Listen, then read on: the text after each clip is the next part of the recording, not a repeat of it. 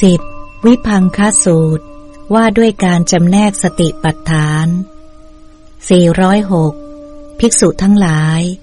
เราจักแสดงสติปัฏฐาน การเจริญสติปัฏฐาน และปฏิปทาให้ถึงความเจริญสติปัฏฐาน แก่เธอทั้งหลาย เธอทั้งหลายจงฟัง สติปัฏฐานเป็นอย่างไร คือภิกษุในธรรมวินัยนี้หนึ่ง พิจารณาเห็นกายในกายอยู่ มีความเพียร มีสัมปชัญญะ มีสติกำจัดอภิชาและโทมนัสในโลกได้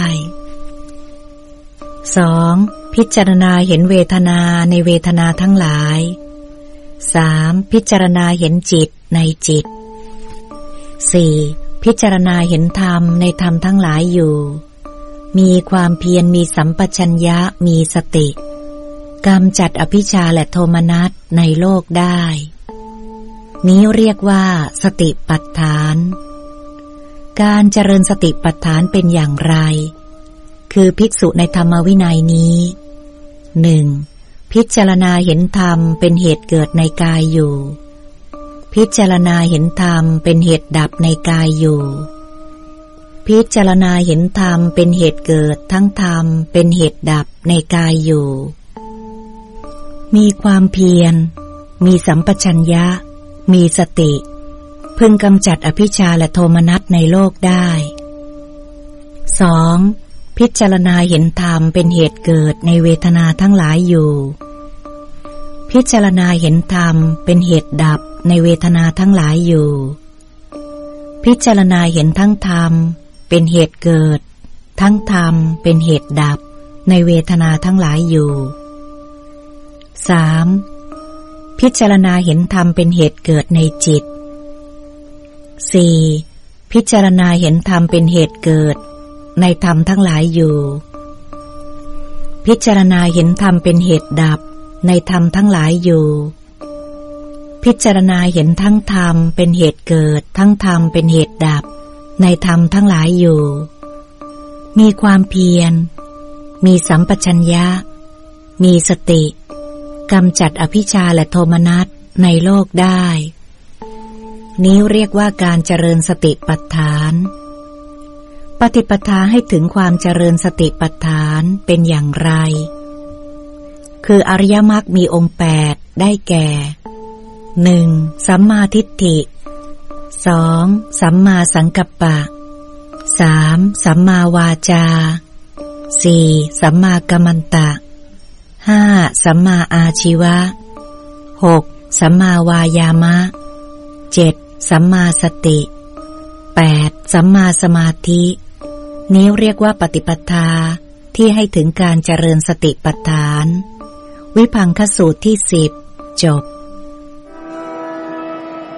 9. มหาสติปัฏฐานสูตร การเจริญสติปัฏฐานสูตรใหญ่ ข้าพเจ้าได้สดับมาอย่างนี้ สมัยหนึ่ง พระผู้มีพระภาคประทับอยู่ณนิคมของชาวขุรุ ชื่อรัมมาสธรรมะแคว้นขุรุ ณที่นั้นแหลพระผู้มีพระภาครับสั่งเรียกภิกษุทั้งหลายมาตรัสว่า ภิกษุทั้งหลาย ภิกษุเหล่านั้นทูลรับสนองพระดำรัสแล้ว พระผู้มีพระภาคจึงได้ตรัสเรื่องนี้ว่า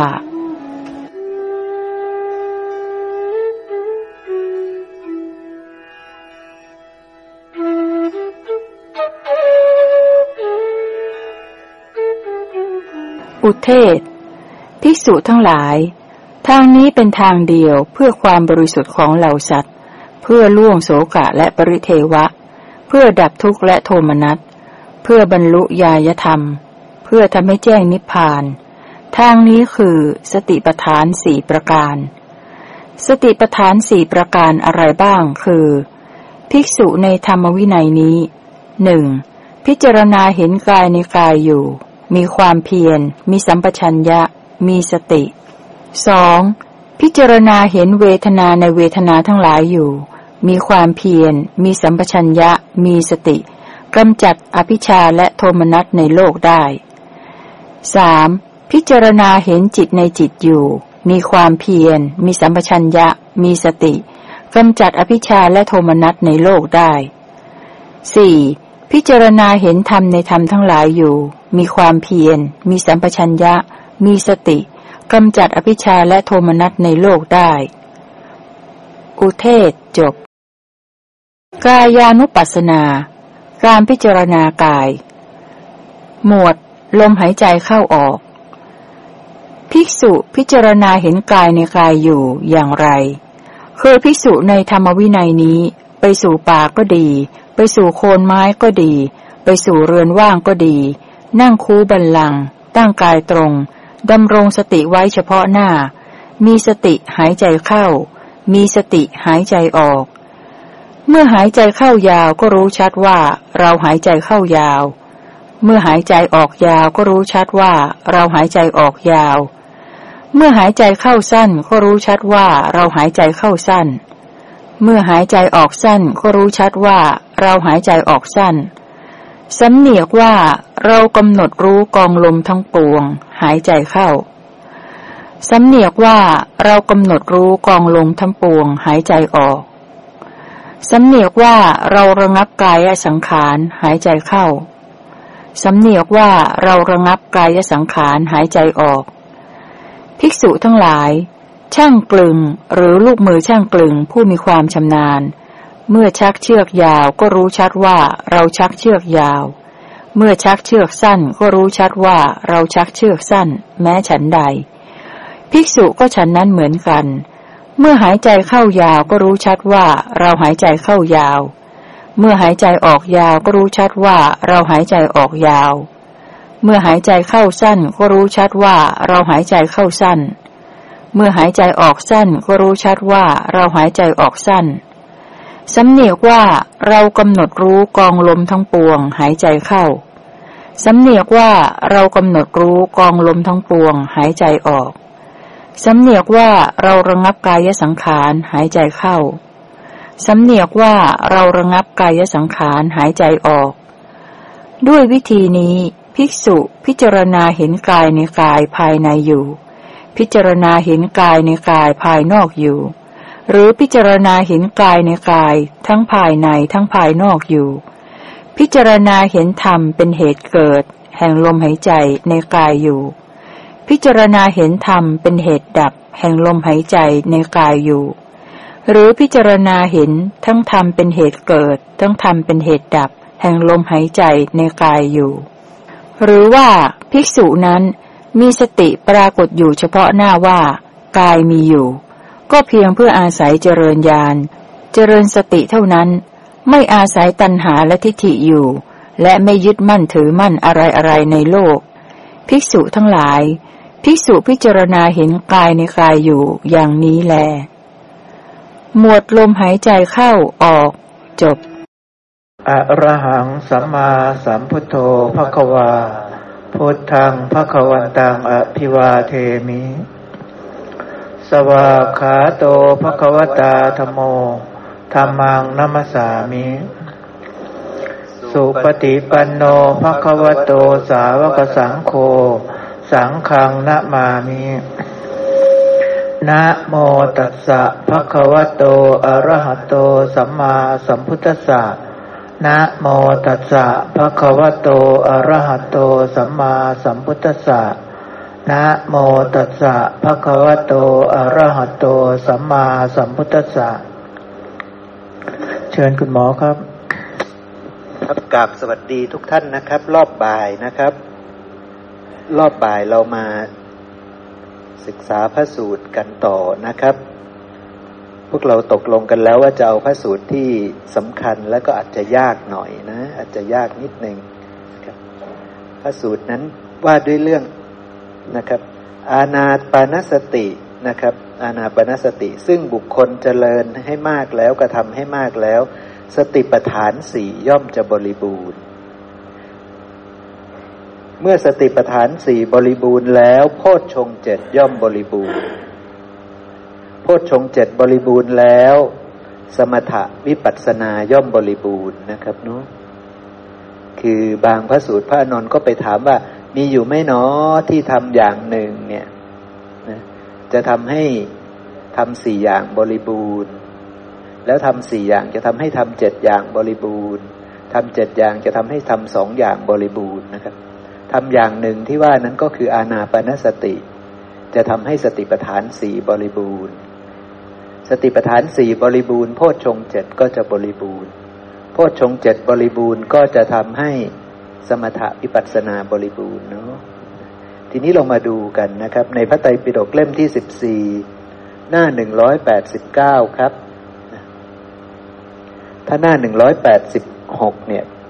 ก็จะพูดถึงอาณาปณสติ แบ่งออกเป็นสิบหกขั้นตอนนะครับเนาะในหนึ่งถึงสี่ขั้นตอนแรกเนี่ย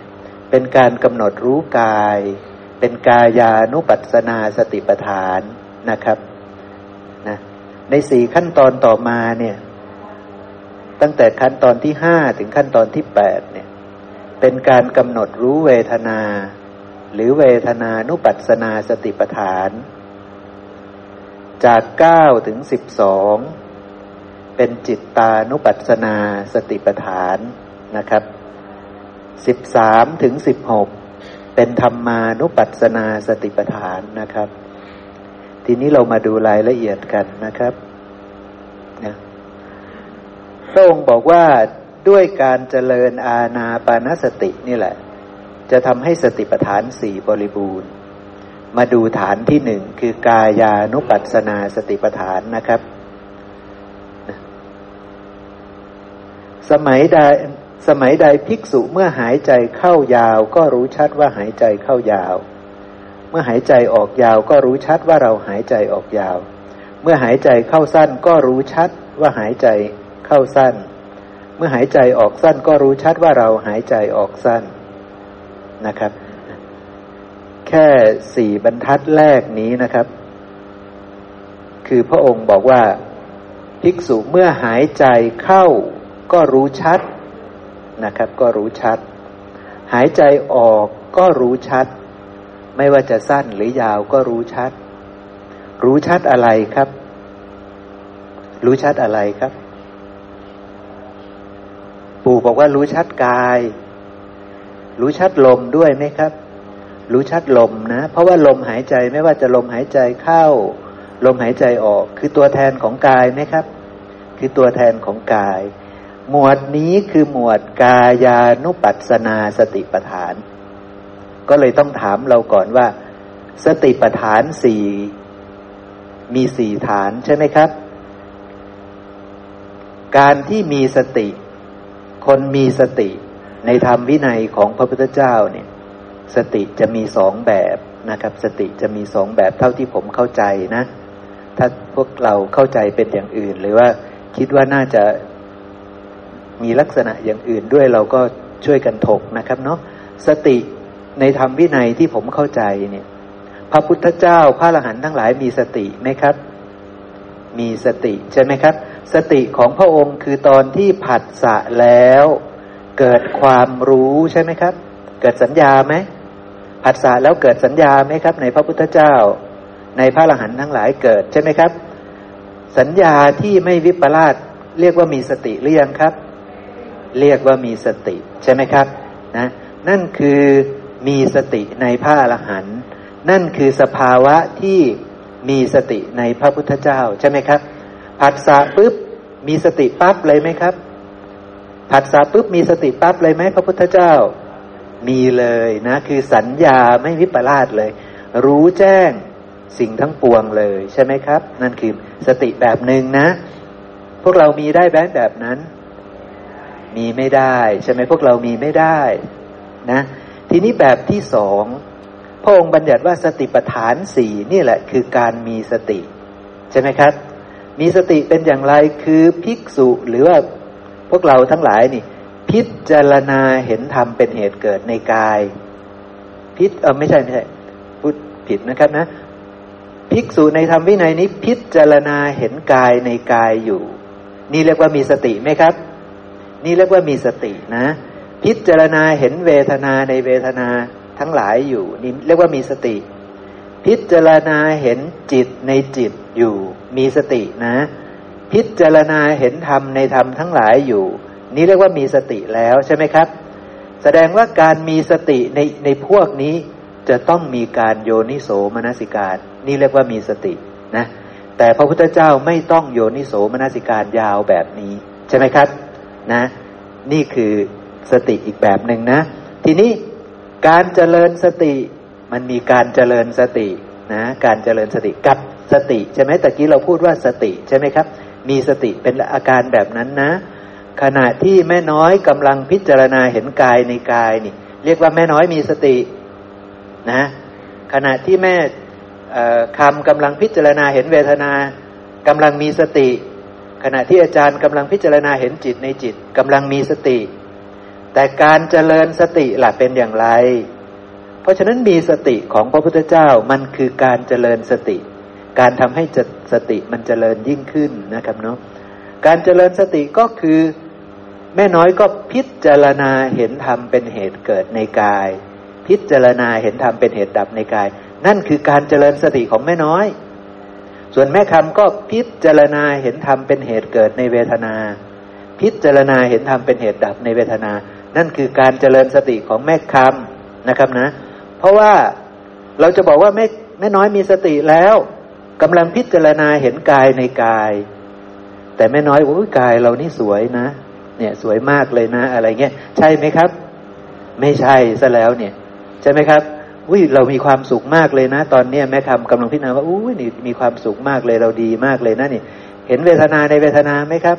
ไม่ใช่ ใช่ไหมครับ เพราะฉะนั้นการเห็นกายเห็นเวทนาเห็นจิตเห็นธรรม พระองค์บอกวิธีไว้แล้ว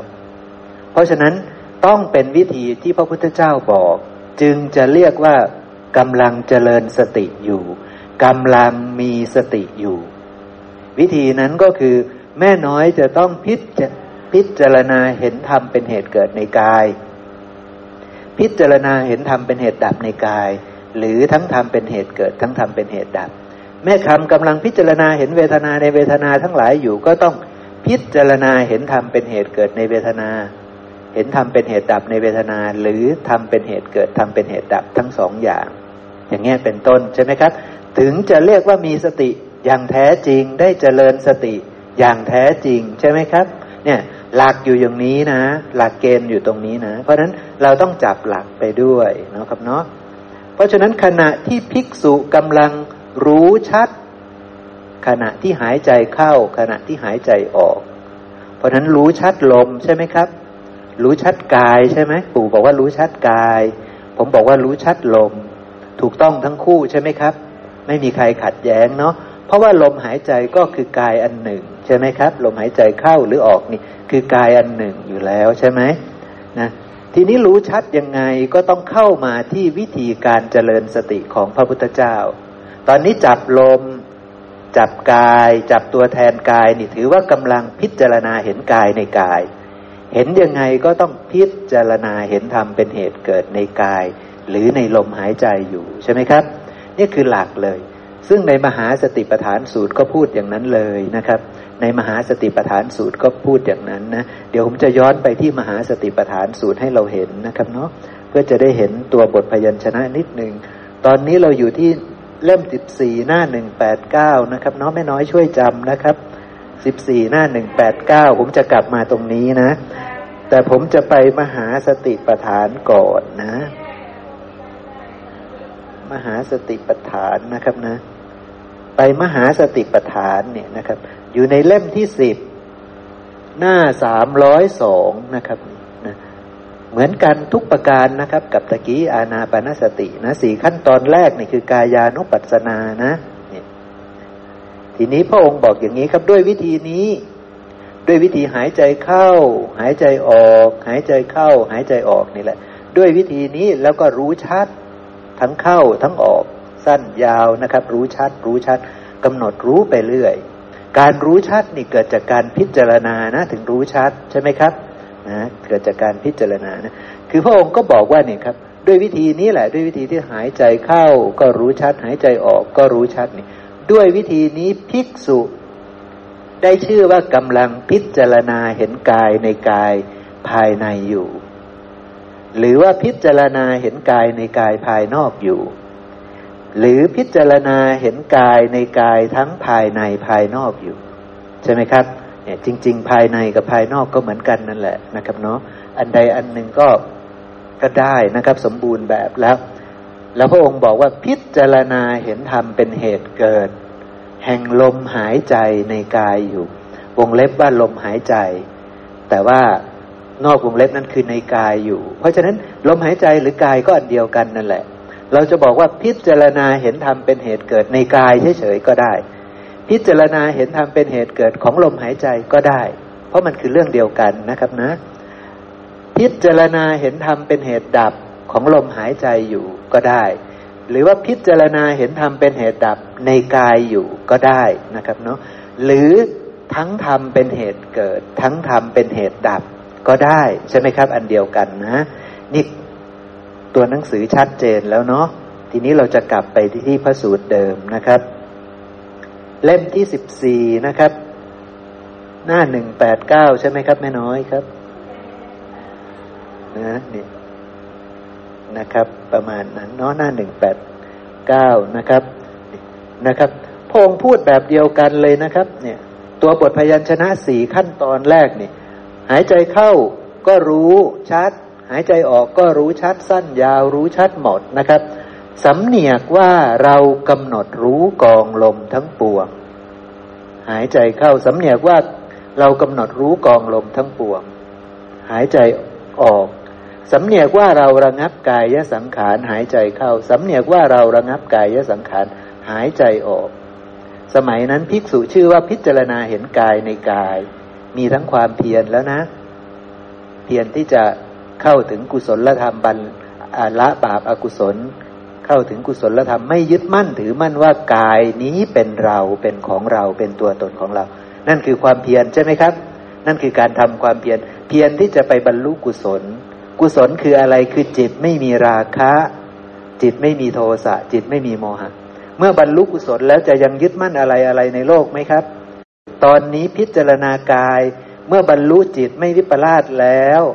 หรือจิตไม่มีราคะ ไม่มีโทสะไม่มีโมหะ ย่อมหลุดพ้นจากกายได้ใช่ไหมครับ นั่นคือหลักการเนาะนะครับนะมีสัมปชัญญะมีสติกำจัดความพอใจไม่พอใจในโลกออกเสียได้เนาะนี่แหละพงบอกว่าเรากล่าวลมหายใจเข้าลมหายใจออกนี่แหละเป็นกายอันใดอันหนึ่ง ในบรรดากายทั้งหลาย ใช่ไหมครับนะนี่คือกายนะ สมัยนั้นจึงชื่อว่าได้เห็นกายในกายเรียบร้อยแล้วได้เจริญ สติปัฏฐานเรียบร้อยแล้วในหมวดกายานุปัสสนาสติปัฏฐาน ทีนี้เรามาทำความเข้าใจตัวหนังสือให้ดีๆครับ องค์บอกว่ารู้ชัด ตอนหายใจเข้าก็รู้ชัด หายใจออกก็รู้ชัด ผมก็ถามต่อว่ารู้ชัดอะไร ปู่บอกว่ารู้ชัดกาย ผมบอกว่ารู้ชัดลม ใช้ได้เนาะใช้ได้ทั้งคู่นะ เพราะว่าตรงกับพยัญชนะที่พระองค์บัญญัติหมด ทีนี้คำว่ารู้ชัดนี่รู้แบบไหน ก็ต้องไปรู้ทำเป็นเหตุเกิด ใช่ไหมครับทำเป็นเหตุเกิดของลมหายใจ ลมหายใจเป็นของปรุงแต่งไหมครับ เนี่ยเราต้องไปพิจารณาอย่างนี้ใช่ไหมนะเป็นของปรุงแต่งนะปรุงแต่งอันไม่เที่ยง อย่างเช่น ยกตัวอย่างอันหนึ่งนะ ต้นไม้เขาปรุงแต่งออกซิเจนได้ไหมครับเขาปรุงแต่งลมได้ไหมต้นไม้เป็นตัวหนึ่งที่ปรุงแต่งลมนะ ตอนเอาเข้าไปเนี่ยเอาคาร์บอนไดออกไซด์เข้าไป ใช่ไหมครับ ในกระบวนการสังเคราะห์แสงของเขานะตอนนี้วิทยาศาสตร์นิดหนึ่งเขาดูดเอาคาร์บอนไดออกไซด์ซึ่งเป็นลมหรือเปล่าครับ เป็นธาตุลมนะเขาดูดเอาคาร์บอนไดออกไซด์เข้าไปกระบวนผ่านกระบวนการสังเคราะห์แสงไปผลิตแป้งไปผลิตน้ำตาลของเขา แล้วเขาปล่อยลมออกมาเหมือนกัน ปล่อยลมนั้นคือออกซิเจน เห็นไหมครับ ลมเข้าไปเป็นอย่างหนึ่ง ลมออกมาเป็นอย่างหนึ่ง ตัวเราก็เหมือนกันลมเข้าเป็นอย่างหนึ่ง ลมออกเป็นอย่างหนึ่งนะ ตรงกันข้ามกับตรงกันข้ามกับไอ้ต้นไม้นะของเราเนี่ย เราเอาออกซิเจนเข้าไป เราเอาคาร์บอนไดออกไซด์ออกมาใช่ไหมครับขายกันนะ เพราะฉะนั้นออกซิเจนเป็นของปรุงแต่งไหม เป็นของปรุงแต่งใช่ไหมครับ ปรุงจากคาร์บอนไดออกไซด์นั่นแหละไปผ่านกระบวนการไปสันดะไปอะไรต่างๆ กลายเป็นออกซิเจน เพราะฉะนั้นออกซิเจนเที่ยงไหมปรุงจากสิ่งที่ไม่เที่ยงใช่ไหมครับ ปรุงจากดินน้ำไฟลมอะไรผ่านกระบวนการสังเคราะห์แสงของเขา เพราะฉะนั้นออกซิเจนไม่เที่ยงเป็นของที่เกิดจากปัจจัยปรุงแต่งนะพอเราสูดเอาออกซิเจนเข้ามามาสู่ร่างกายก็ไปหล่อเลี้ยงร่างกายเรา ไปเลี้ยงตาเลี้ยงหูจมูก ลิ้นกาย ให้ตั้งอยู่ได้ใช่ไหมครับ ถ้าไม่สูดเข้าไป มันจะตั้งอยู่ได้ไหมตาหูจมูกลิ้นกายนี่ ตั้งอยู่ไม่ได้ใช่ไหมครับ นี่ลมหายใจจึงเป็นกายของเราแท้ๆกายของเราถูกปรุงแต่งจากลมหายใจพวกนี้ จากลมพวกนี้เป็นธาตุลมธาตุลมเป็นองค์ประกอบของกายนี้จริง ๆ แต่ลมนั้นมันไม่เที่ยง มันเป็นของปรุงแต่ง กายนี้จะเที่ยงไหมครับ ไม่เที่ยง กายนี้คือตาย่อมไม่เที่ยง หูย่อมไม่เที่ยง จมูกลิ้นกาย ทั้งหมดย่อมไม่เที่ยง เพราะมันปรุงจากสิ่งที่ไม่เที่ยง แค่เราพิจารณาเรื่องลมเราก็รู้แล้วว่า กายนี้ถูกปรุงจากลมอันไม่เที่ยง กายนี้จะเที่ยงได้อย่างไร ใช่ไหมครับ กายนี้จะเที่ยงได้อย่างไร ตอนมันสูดเข้ามาปุ๊บมันปล่อยออกไป ก็เป็นคนละลมแล้วใช่ไหมครับ ลมเหมือนกันนั่นแหละ แต่คนละลมใช่ไหมครับ เนี่ยมันต้องเกิดกระบวนการอย่างนี้อยู่ตลอดเวลา ถ้าไม่เอาเข้าไปตั้งอยู่ไม่ได้ เพราะว่ามันจะต้องแปรผันเป็นอย่างอื่นนะครับเนาะมันจะตั้งอยู่ได้ มันจะต้องหล่อเลี้ยงด้วยออกซิเจน ด้วยลมชนิดหนึ่งใช่ไหมครับ เนี่ยคือธรรมชาติของกายนี้ กายนี้มันอาศัยธาตุดินธาตุน้ำธาตุไฟธาตุลมอันไม่เที่ยงแบบนี้ ใช่ไหมครับ ไม่กินข้าว ไม่กินดิน ไม่กินน้ำไม่กินไฟ ไม่กินกินลมเข้าไป ก็ตายอีกเหมือนกันใช่ไหมครับ ก็ตั้งอยู่ไม่ได้อีกเหมือนกัน นั่นก็คือการพิจารณาอีกแบบหนึ่งแต่พิจารณาจากลมหายใจก็รู้ได้เหมือนกันใช่ไหมครับ เนี่ยเนาะมันเป็นอย่างนี้นะ เพราะฉะนั้นเราก็จะเริ่มรู้ชัดแล้วว่า ลมคืออะไร ลมคือธาตุตามธรรมชาติ เป็นธาตุที่เกิดจากปัจจัยปรุงแต่ง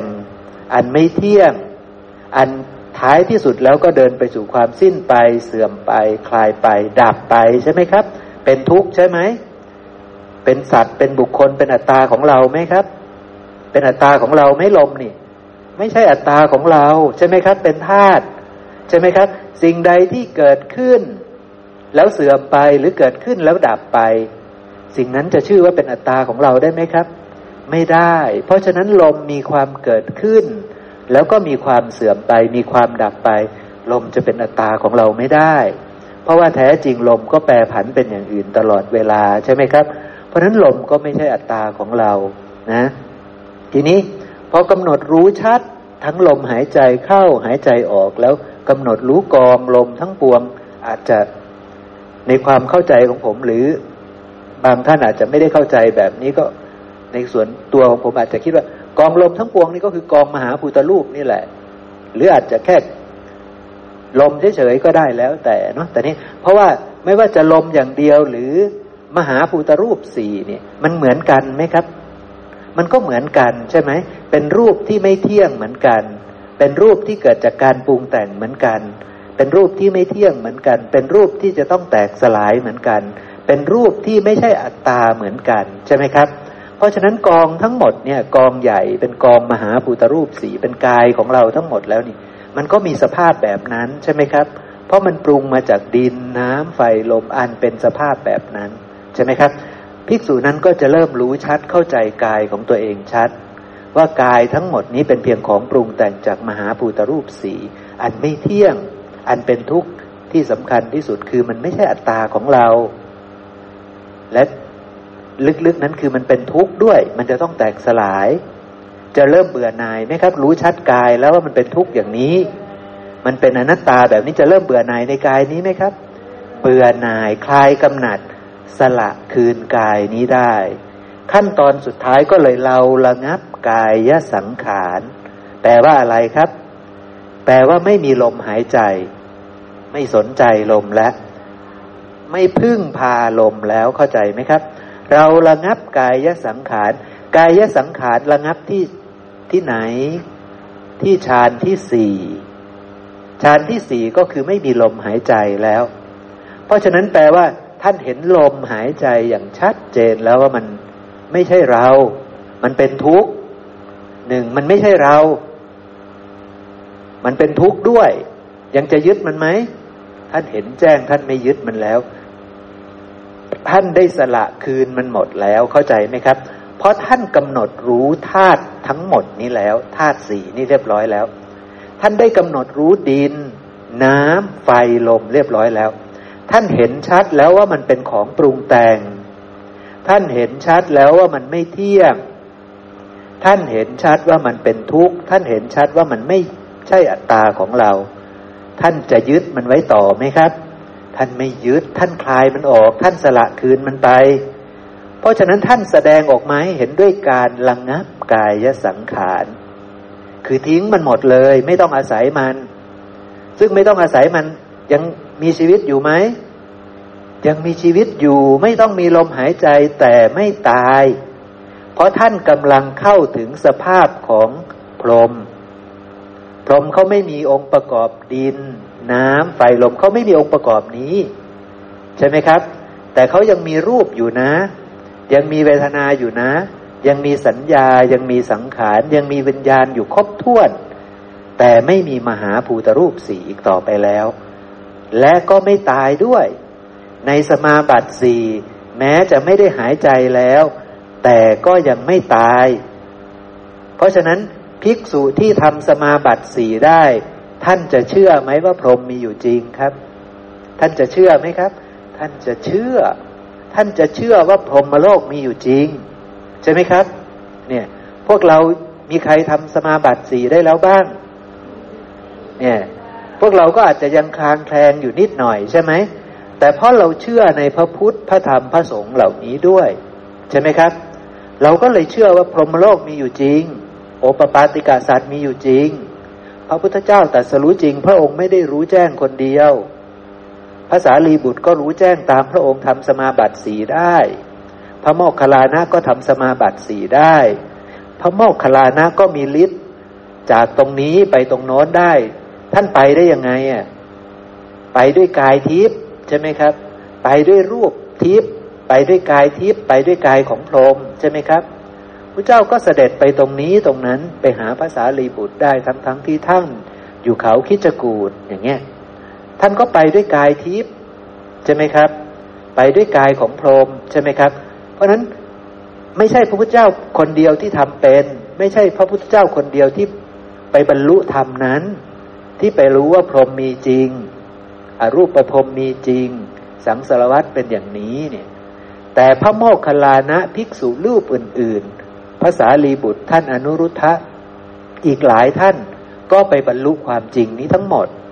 เราควรเชื่อท่านไหม เราจึงเชื่อท่านใช่ไหมครับ นี่เป็นที่มาต่อให้พวกเราทั้งหลาย ไม่ได้สมาบัติสี่ไม่ได้ฌานสี่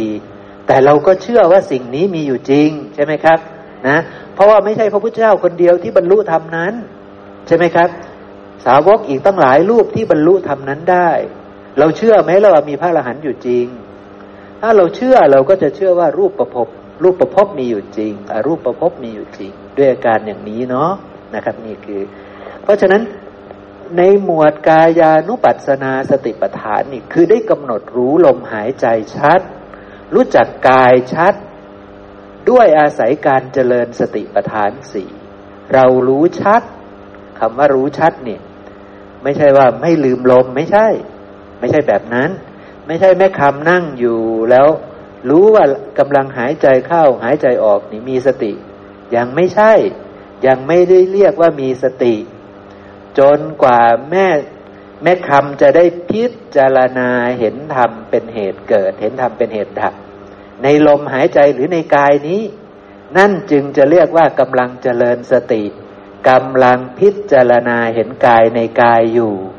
กำลังมีสติอย่างแท้จริงเข้าใจเนาะครับเนาะเพราะฉะนั้นการมีสติเป็นอย่างนี้นะ ไม่ใช่แม่แม่สุภาแม่แม่คำกำลังมีสติแบบว่าหมายความว่า หายใจเข้า หายใจออกเฉยๆนี่บอกว่ามีสติยังไม่ใช่ ยังไม่ใช่ การมีสติคือพิจารณาเห็นกายในกาย นั่นเรียกว่ามีสติ การเจริญสติคือกำลังพิจารณาเห็นธรรมเป็นเหตุเกิดในกาย เห็นธรรมเป็นเหตุดับในกาย นี่คือการเจริญสติ เพราะฉะนั้นถ้าแม่คำไม่ได้เจริญสติ แม่คำพิจารณาว่ากายเราเดี๋ยวนี้ก็เหี่ยวย่นเนาะต้องหาครีมบำรุงมาบำรุงนะ เนี่ยครีมยี่ห้อนี้ดีนะ เนี่ย ใช่เห็น กำลังพิจารณาเห็นกายในกายไหมครับ ไม่ใช่ใช่ไหมครับเนี่ยไม่ใช่นะใช่ไหมมันไม่ใช่นะ พิจารณาเห็นกายในกายนี่คือจะต้องไปพิจารณาเห็นธรรมเป็นเหตุเกิดในกาย พิจารณาเห็นธรรมเป็นเหตุดับในกาย นั่นจึงจะชื่อว่าเจริญสติ นั่นจึงจะใช่การมีสติ นั่นจึงจะชื่อว่าการพิจารณาเห็นกายในกาย ราะนั้นอย่าทิ้งหลักนี้นะ ถ้าทิ้งหลักนี้ไปเมื่อไหร่แล้วไม่มีหลักนี้ ยังไม่ชื่อว่ามีสติ เพราะฉะนั้นถ้าไม่คำไปนั่งสมาธิ แล้วไม่ลืมลม รู้ว่านี่กำลังกำลังหายใจอยู่ เรากำลังมีอะไรครับตอนนั้นน่ะ เรากำลังมีแค่สัมปัชัญญะ สูงสุดเรากำลังมีแค่สัมปัชัญญะ แต่เรายังไม่ได้มีสติทำไมเราไม่มีสติ เพราะเราไม่ รู้แม้กระทั่งความเพียรที่ถูกต้อง อะไรคือกุศลอะไรคืออกุศลเราก็ไม่รู้จัก สัมมาทิฏฐิเราก็ไม่ได้พกมาด้วย เราก็ไม่ได้พกมาด้วยสัมมาทิฏฐิคืออะไรนะ่ะ ใช่ไหมครับ ความรู้ที่ถูกต้องความรู้ความเข้าใจถูกเข้าใจผิดเกี่ยวกับลมนี้เกี่ยวกับกายนี้เราไม่รู้เลยว่า ความรู้ที่ถูกต้องในกายนี้คืออะไร ความรู้ที่วิปลาสในกายนี้คืออะไร ใช่ไหมครับ เราไม่รู้ว่าสัญญาวิปลาสในกายมันคืออะไร สัญญาไม่วิปลาสในกายมันคืออะไร ใช่ไหมครับ มันก็เลยมีแต่ความวิปลาสนั่นแหละ คือเห็นว่ากายนี้เป็นเราเป็นของเราเป็นตัวตนของเราอยู่ตลอดเวลานั่นแหละ โอกาสที่จะมารู้ว่ากายนี้เป็นของปรุงแต่ง ปรุงขึ้นจากมหาภูตรูปสี่อันไม่เที่ยง อันเป็นทุกข์อันเป็นอนัตตา รู้แจ้งหรือยังรู้มาก่อนบ้างหรือยัง ถ้ายังไม่รู้แจ้ง ยังไม่รู้มาก่อน เธอมานั่งอาณาปานสติกายานุปัสนาสติปัฏฐานนี่ได้พกสัมมาทิฏฐิมาด้วยไหมครับ แบบนั้น ไม่ได้พกมาด้วยเลย ไม่ได้เอาสัมมาทิฏฐิมาด้วยเข้าใจไหมครับ เพราะเธอลืมเอาสัมมาทิฏฐิมาด้วย เธอไม่รู้ว่ากายมันคืออะไร เธอไม่รู้จักว่าลมมันคืออะไร ใช่ไหมครับ เธอไม่ได้ไปพิจารณาว่าลมเป็นของปรุงแต่ง ไม่ได้ไปหาทำเป็นเหตุเกิดขึ้นของกาย เธอก็ไม่ได้เจริญสติ ไม่ได้เจริญกายานุปัสนาสติปัฏฐาน ใช่ไหมครับ ไม่ได้พิจารณาเห็นกายในกายอยู่เลย เพียงแต่เธอนะ่ะกำลังรู้ว่าหายใจเข้าหายใจออกแค่นั้นเอง มีแค่สัมปัชัญญะ มีแค่สัมปัชัญญะ เหมือนกับเราเดินไปเนี่ย เรารู้ว่าเราเดินเนี่ย เราเดินไปแล้วเรารู้ว่าเราเดินเนี่ย เรามีแค่สัมปัชัญญะ ยังไม่ได้เจริญสติอะไรเลย ยังไม่ได้มีสติเลยเข้าใจเนาะครับเนาะการมีสติคือเริ่มพิจารณาเห็นกายในกาย นั่นคือมีสติ แต่ว่าต้องลงไปอีกนะ ถ้าไปพิจารณาเห็นกายว่ากายเรา หย่อนยานกายเราเป็นนี่เป็นนั่นไม่ใช่ ต้องมาพิจารณาว่ากายนี้มีธรรมเป็นเหตุเกิดมาจากอะไร เห็นธรรมเป็นเหตุเกิดในกาย ก็คือเห็นว่ามันเป็นสังคตะธรรมนั่นแหละ เห็นว่ามันถูกปัจจัยปรุงแต่งขึ้นนั่นแหละกำลังได้เจริญสติกำลังได้เห็นกายในกายอย่างถูกต้องเข้าใจเนาะครับเนาะนะ ชัดเจนเนาะทีนี้ เอาละ เพราะฉะนั้น ถ้าเรามันพิจารณาอยู่อย่างนี้เนะ่ยว่ากายของเรามันปรุงมาจากดิน น้ำไฟลม อันเป็นของปรุงแต่ง อันไม่เที่ยง อันเป็นทุกข์ อันเป็นอนัตตา เราจะไม่ครอบงำกายนี้ได้เหรอครับ ภิกษุท่านมีกิจมากไหม ท่านมีธุระมากไหมครับ ท่านมีการงานที่จะต้องไปทำมาหากินไหม ไม่มี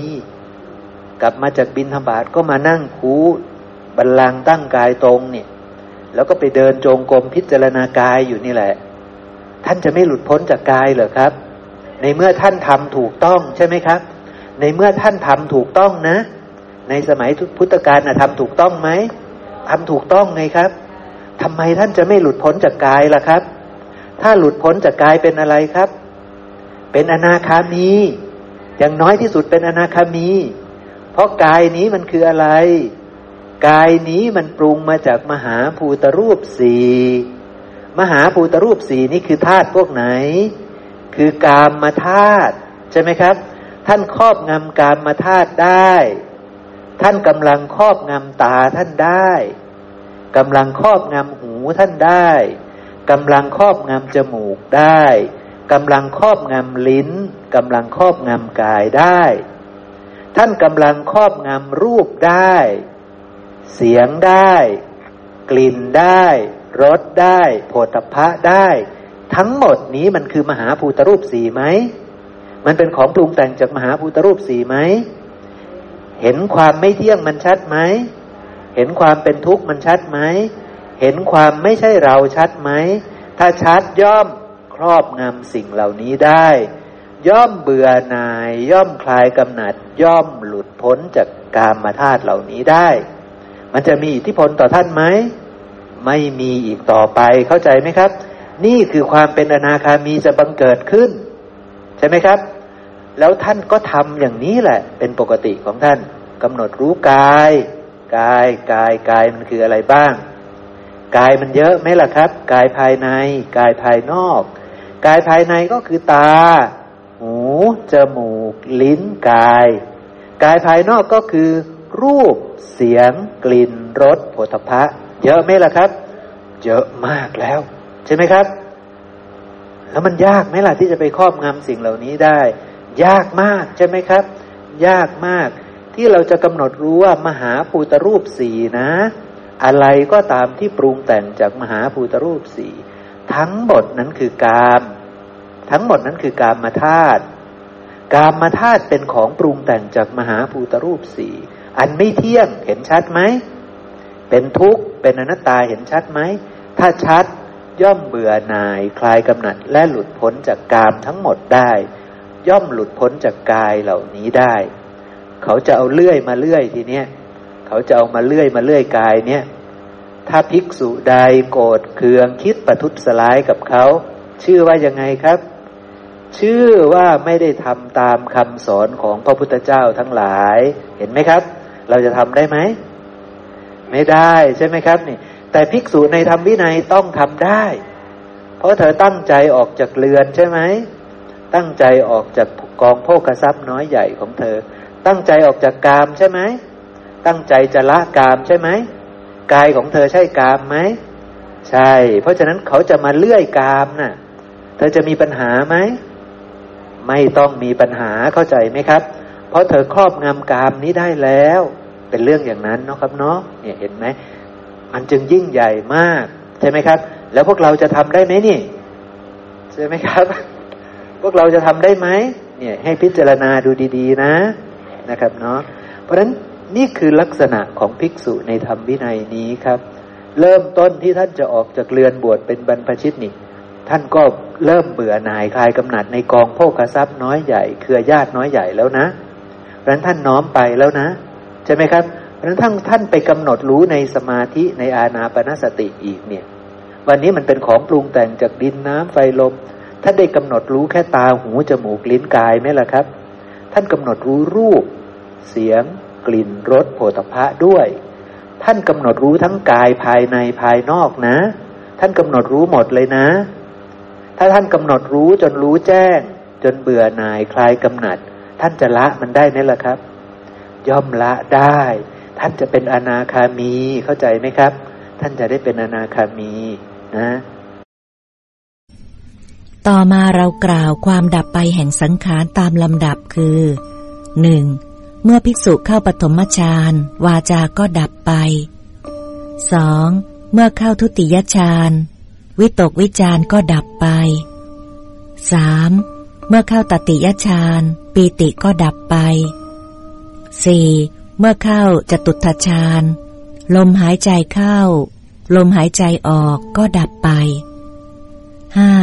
เมื่อเข้าอากาสานัญจายตนะฌานรูปสัญญาก็ดับไปหกเมื่อเข้าวิญญาณัญจายตนะฌาน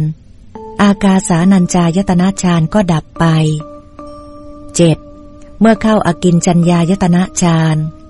วิญญาณัญจายตนะสัญญาก็ดับไป 8. เมื่อเข้าเนวสัญญานาสัญญายตนะฌานอากินจัญญายตนะสัญญาก็ดับไป 9. เมื่อเข้าสัญญาเวทยิตนิโรธ สัญญาและเวทนาก็ดับไป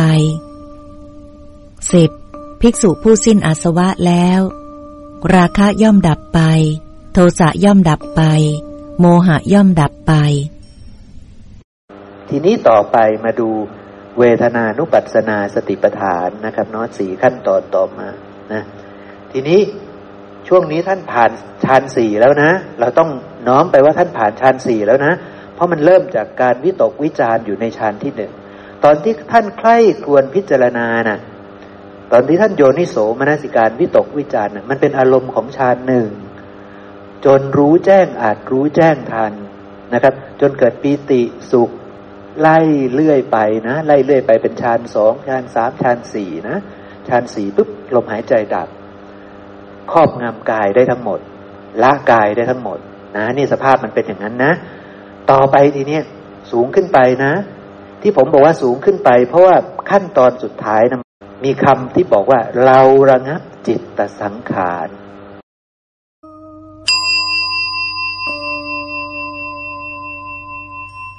463 แม่เจ้าขอรับ สังขารมีเท่าไหร่ ท่านวิสาขะสังขารมีสามประการ คือหนึ่งกายสังขารสองวจีสังขารสามจิตสังขาร ก็กายสังขารเป็นอย่างไร วจีสังขารเป็นอย่างไร จิตสังขารเป็นอย่างไร ลมอสาสะ และลมปัสสาสะ เป็นกายสังขาร วิตก และวิจารเป็นวจีสังขาร สัญญาและเวทนาเป็นจิตตสังขาร แม่เจ้าขอรับ เพราะเหตุไรลมอัศาสะและลมปัสสาสะ จึงเป็นกายสังขาร วิตกและวิจารจึงเป็นวจีสังขาร สัญญาและเวทนาจึงเป็นจิตตสังขาร ท่านวิสาขะลมอัศาสะ และลมปัสสาสะเหล่านี้ เป็นธรรมที่มีอยู่คู่กาย เนื่องกับกาย ฉะนั้น ลมอาสาสะ และลมปัสสาสะจึงเป็นกายสังขาร บุคคลตรึกและตรองก่อนแล้วจึงเปล่งวาจา ฉะนั้น วิตกและวิจารจึงเป็นวจีสังขาร สัญญาและเวทนาเป็นธรรมที่มีอยู่คู่จิต เนื่องกับจิต ฉะนั้นสัญญาและเวทนาจึงเป็นจิตสังขาร มีคำที่บอกว่า เราระงับจิตสังขาร ถ้าเราไม่รู้จักคำนี้นี่ เราจะไม่รู้เลยว่า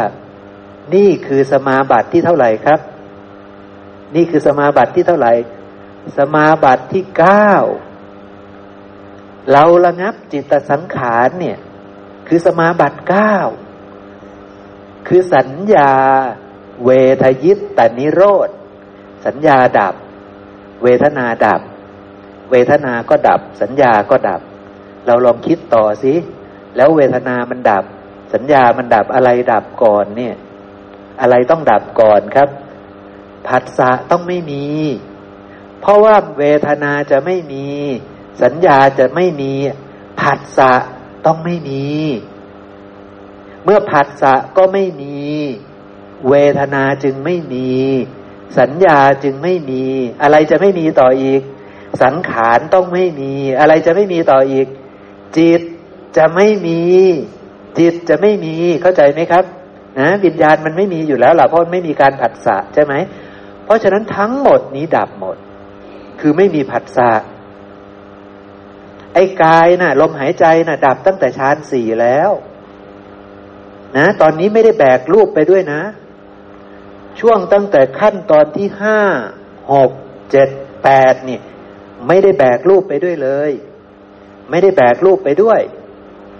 รูปทิพย์รูปไม่ทิพย์ไม่มีแบกเข้าไป รูปหยาบ รูปไม่หยาบ ไม่ได้แบกเข้าไปด้วยเลย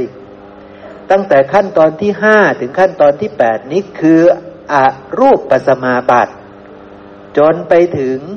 นิโรธสมาบัติ คือสัญญาเวทยิตนิโรธนะครับนะทำไมผมบอกอย่างนั้น เพราะว่ามันเหลือเฉพาะปีติสุข ปีติสุขคืออะไรครับ คือเวทนา เหลือแต่เวทนาไม่ได้เหลือลมหายใจแล้ว ไม่ได้เหลือรูปแล้ว เราระงับกายสังขารแล้วเข้าใจไหมครับ นะ เหลือแต่ปิติสุขแล้วก็จิต มีแต่การปรุงแต่งจิตจิตสังขารนี่คือคือสังขารขัน คือกระบวนการปรุงแต่งจิตนะครับนะ เรากำหนดรู้ปีติหายใจเข้า ปีติใช่เวทนาไหมครับ คือเวทนา เรากำหนดรู้ปีติหายใจออกนี่มากำหนดรู้เวทนาใช่ไหมเนี่ยใช่ไหมครับเพราะหมวดนี้คือเวทนานุปัสสนาเนาะเรากำหนดรู้สุข สุขนี่คือเวทนาไหม คือเวทนาใช่ไหมครับ เรากำหนดรู้สุขหายใจเข้าหายใจออกใช่ไหมนี่คือเรื่องของเวทนากายจบแล้ว ตอนนี้เหลือเวทนา เหลือสัญญา เหลือสังขารเหลือวิญญาณนั่นแหละเหลขสี่ขันแล้วแต่ชื่อหมวดนี้คือเวทนานุปัสนาสติปัฏฐาน เพราะฉะนั้นหมวดนี้คือกำลังกำหนดรู้ เฉพาะเวทนา ก็เลยยกปีติและสุขขึ้นมา เข้าใจไหมครับ เพราะว่าตอนที่ผ่านฌานสี่มาแล้วเข้าอารูปปัสมาบัติ มีเวทนาไหมครับ มีใช่ไหมปีติไหมปีติมากสุขมากด้วย เพราะว่ามันเป็นอรูปปัสมาบัติ มีทุกข์ไหมไม่มีนะครับนะ มีแต่สุขนะ เป็นอรูปปัสมาบัติแล้ว มีแต่ปิติกับสุขนะครับนะมีแต่ความสุขนะนะ ทีนี้ แล้วมันก็มีการปรุงแต่งจิตด้วย ในเมื่อมีปีติ มีสุข มันจะเกิดจิตดวงไหนครับ มันจะไปปรุงแต่งให้เกิดจิตดวงไหน มีความสุข สุขเวทนาเกิด มันจะไปปรุงแต่งให้เกิดจิตดวงไหน จิตมีราคะครับ มันจะชอบ ใช่ไหม เพราะมันมีแต่สุขเนี่ยมันมีแต่ปิตินี่ ใช่ไหม มีแต่สุขเวทนาใช่ไหม ถ้าเวทนามีสามคือสุขเวทนา ทุกขเวทนาอทุกขมสุขเวทนา พวกได้สมาบัตินี้ มีแต่ปีติและสุขก็คือมีแต่สุขเวทนา สุขเวทนาเกิด สัญญาเกิดด้วยไหมสัญญาก็เกิดด้วย สังขารเกิดไหมเกิดการปรุงแต่งจิตก็เกิด จิตดวงไหนเกิด จิตโอ้ยดีเหลือเกินใช่ไหมชอบเหลือเกินใช่ไหมเนี่ย มีความสุขเหลือเกินใช่ไหม เนี่ย จิตดวงนี้จะเกิด เนี่ยเห็นไหมใช่ไหมครับ จิตดวงนี้จะเกิดพอจิตดวงนี้เกิดเนี่ย ถ้าไม่รู้ตามความเป็นจริง โอ้โหก็ติดสิครับ ใช่ไหมเพราะฉะนั้นอาจารย์ของพระพุทธเจ้า ท่านอุทกดาบท ท่านอาราระดาบท ชอบไหมครับ ท่านชอบ ท่านว่านี่คือนิพพานเลยแหละ ท่านบอกว่านี่คือนิพพาน ผู้หนึ่งทำสมาบัติเจ็ดได้ ผู้หนึ่งทำสมาบัติแปดได้ นี่แหละคือนิพพานเขาบอกเลย ใช่ไหมครับ นี่แหละคือสุดยอดใช่ไหมครับเพราะมีความสุขไหมโอ้โห เมื่อเข้าไปปุ๊บมีความสุขอย่างยิ่ง ใช่ไหมครับ มีแต่ของดีๆนะ่ะ มีแต่สุขอุ้ยชื่นชอบมากใช่ไหมครับ นี่ เห็นไหมนะครับ เราเข้าใจแล้วทีนี้มันมีเวทนาเกิดขึ้น และเวทนาที่เกิดขึ้นมีแต่สุขโดยส่วนเดียว มีแต่ปิติโดยส่วนเดียว สัญญาก็ อย่างท่านอุทกดาบทอาลาลดาบท วิปลาสไหมครับ วิปลาสเอาสัญญาวิปลาสไปปรุงแต่งนะบอกว่ามันดีใช่ไหมมันเป็นนิพพานใช่ไหมเนี่ย วิปลาสใช่ไหมวิปลาสเรียบร้อยแล้ว ได้จิตที่วิปลาสตามมา ใช่ไหมครับ จิตมีราคะเนี่ยใช่ไหมครับ เกิดขึ้นในพวกอาจารย์ของพระเจ้าสองท่านนั้นนะท่านอุทกดาบทกับอาราลดาบทเนี่ย แต่พระเจ้าเข้าใจหมดว่ามันเป็นของปรุงแต่งใช่ไหมครับ เพราะฉะนั้นขณะที่ภิกษุกำลังทำสมาธินี่แหละได้อยู่เนี่ย ก็จะมีแวบหนึ่งออกมาพิจารณาว่า เหล่านี้ทั้งหมดปีติ สุข แล้วก็มีสัญญาในความสุขเนี่ยอุ้ยดีนะอารูปธาตุนี้ช่างดีเหลือเกิน แล้วก็ปรุงแต่งจนได้จิตอุ้ยสบายดีเหลือเกินมี ความพอใจในโลกนี้เหลือเกินใช่ไหมครับ เกิดความพอใจในโลกหรือยัง พอใจในโลกแล้วใช่ไหมเกิดอภิชาแล้วใช่ไหมเกิดความพอใจในโลกนี้แล้ววิปลาสใช่ไหมแล้วก็รู้ด้วยว่า นี่มันไหลไปตามเหตุปัจจัยอย่างนี้ใช่ไหมปิติเกิดสุขเกิด สัญญาวิปลาสเกิด จิตวิปลาสเกิดทิฏฐิวิปลาสเกิดแบบนี้ ใช่ไหมครับ แล้วก็เข้าใจหมดว่านี่มันเป็นของปรุงแต่งอาศัยกันและกันเกิดขึ้นแบบนี้ เนี่ยประกอบด้วยปัญญาด้วยนะภิกษุรูปนั้นจะต้องเข้าใจสังสารวัตรซึ่งอริยสาวกในธรรมวินัยนี้ท่านเข้าใจอยู่แล้วเนาะท่านก็เข้าใจกระบวนการไปนะท่านก็เข้าใจว่าทั้งหมดนี่เป็นของปรุงแต่งใช่ไหมครับ ท่านเข้าใจว่าจิตนี่เป็นของปรุงแต่ง มันอาศัยเวทนา อาศัยสัญญาแล้วปรุงแต่งให้เกิดจิตเนี่ยท่านเข้าใจว่าขันทั้งสี่ที่เหลือเนี่ย เพราะว่าขันอันหนึ่งมันดับไปแล้วใช่ไหมรูปมันดับไปแล้ว เหลือสี่ขันเนี่ยก็เป็นของปรุงแต่งอาศัยปัจจัยเกิดขึ้น อาศัยกระบวนการผัสสะจึงมีเวทนา จึงมีสัญญาจึงมีสังขารใช่ไหมครับ จึงมีวิญญาณเนี่ยทั้งหมดนี้เป็นกระบวนการที่ปรุงแต่งขึ้นอาศัยกันและกันเกิดขึ้น ตอนมีผัสสะนั่นแหละมีวิญญาณเกิดใช่ไหมตอนมีผัสสะนี่วิญญาณมันอยู่ในนั้น เพราะฉะนั้นวิญญาณมันถูกปรุงแต่งขึ้นตอนนั้น เวทนาถูกปรุงแต่งขึ้นตอนที่มีผัสสะแล้ว สัญญาเกิดขึ้นตอนที่มีผัสสะแล้ว สังขารเกิดขึ้นตอนที่มีผัสสะแล้ว จิตจึงเกิดขึ้นตาม ใช่ไหมครับ รู้ทั้งหมดแล้วว่าขันสี่ขันที่เหลือนี่ก็ปรุงแต่งเป็นของปรุงแต่ง ก็เลยตัดสินใจลองดูซิระงับมันเลย ระงับการปรุงแต่งเลย ก็เลยเราระงับ จิตตสังขาร ก็คือไม่มีผัสสะ ก็เห็นชัดเลยว่า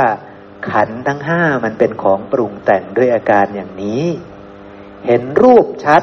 ว่ามันเป็นของปรุงแต่งแล้วดับรูป ตอนที่อยู่ในสมาบัติสี่ตอนที่อยู่ในฌานสี่ดับรูปเลย ใช่ไหมครับ ไม่ต้องมีลมหายใจเลย ดับรูปไปเลย ใช่ไหมครับ พอเข้าถึงอรูปปัสมาบัติ เลื่อยมาจนถึงสมาบัติเก้าดับอีกสี่ขันเลย ดับได้ด้วย เพราะฉะนั้นท่านจะเชื่อไหมว่าขันทั้งห้าเป็นของปรุงแต่งครับ ท่านจะเชื่อ ท่านจะเชื่อยิ่งกว่าเชื่อว่าเหล่านี้เป็นของปรุงแต่ง ดีไหมล่ะสี่ขันหลังนี่อรูปปัสมาบัตินี่ดีไหม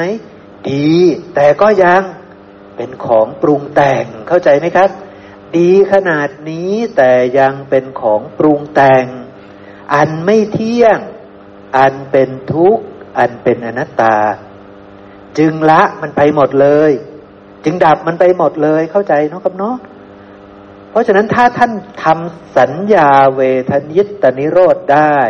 หรือท่านระงับจิตสังขารได้ แล้วท่านเลื่อมใสท่านน้อมใจไปในพนิพพาน ท่านจะหลุดพ้นจากของปรุงแต่งทั้งห้านี้ไหมครับ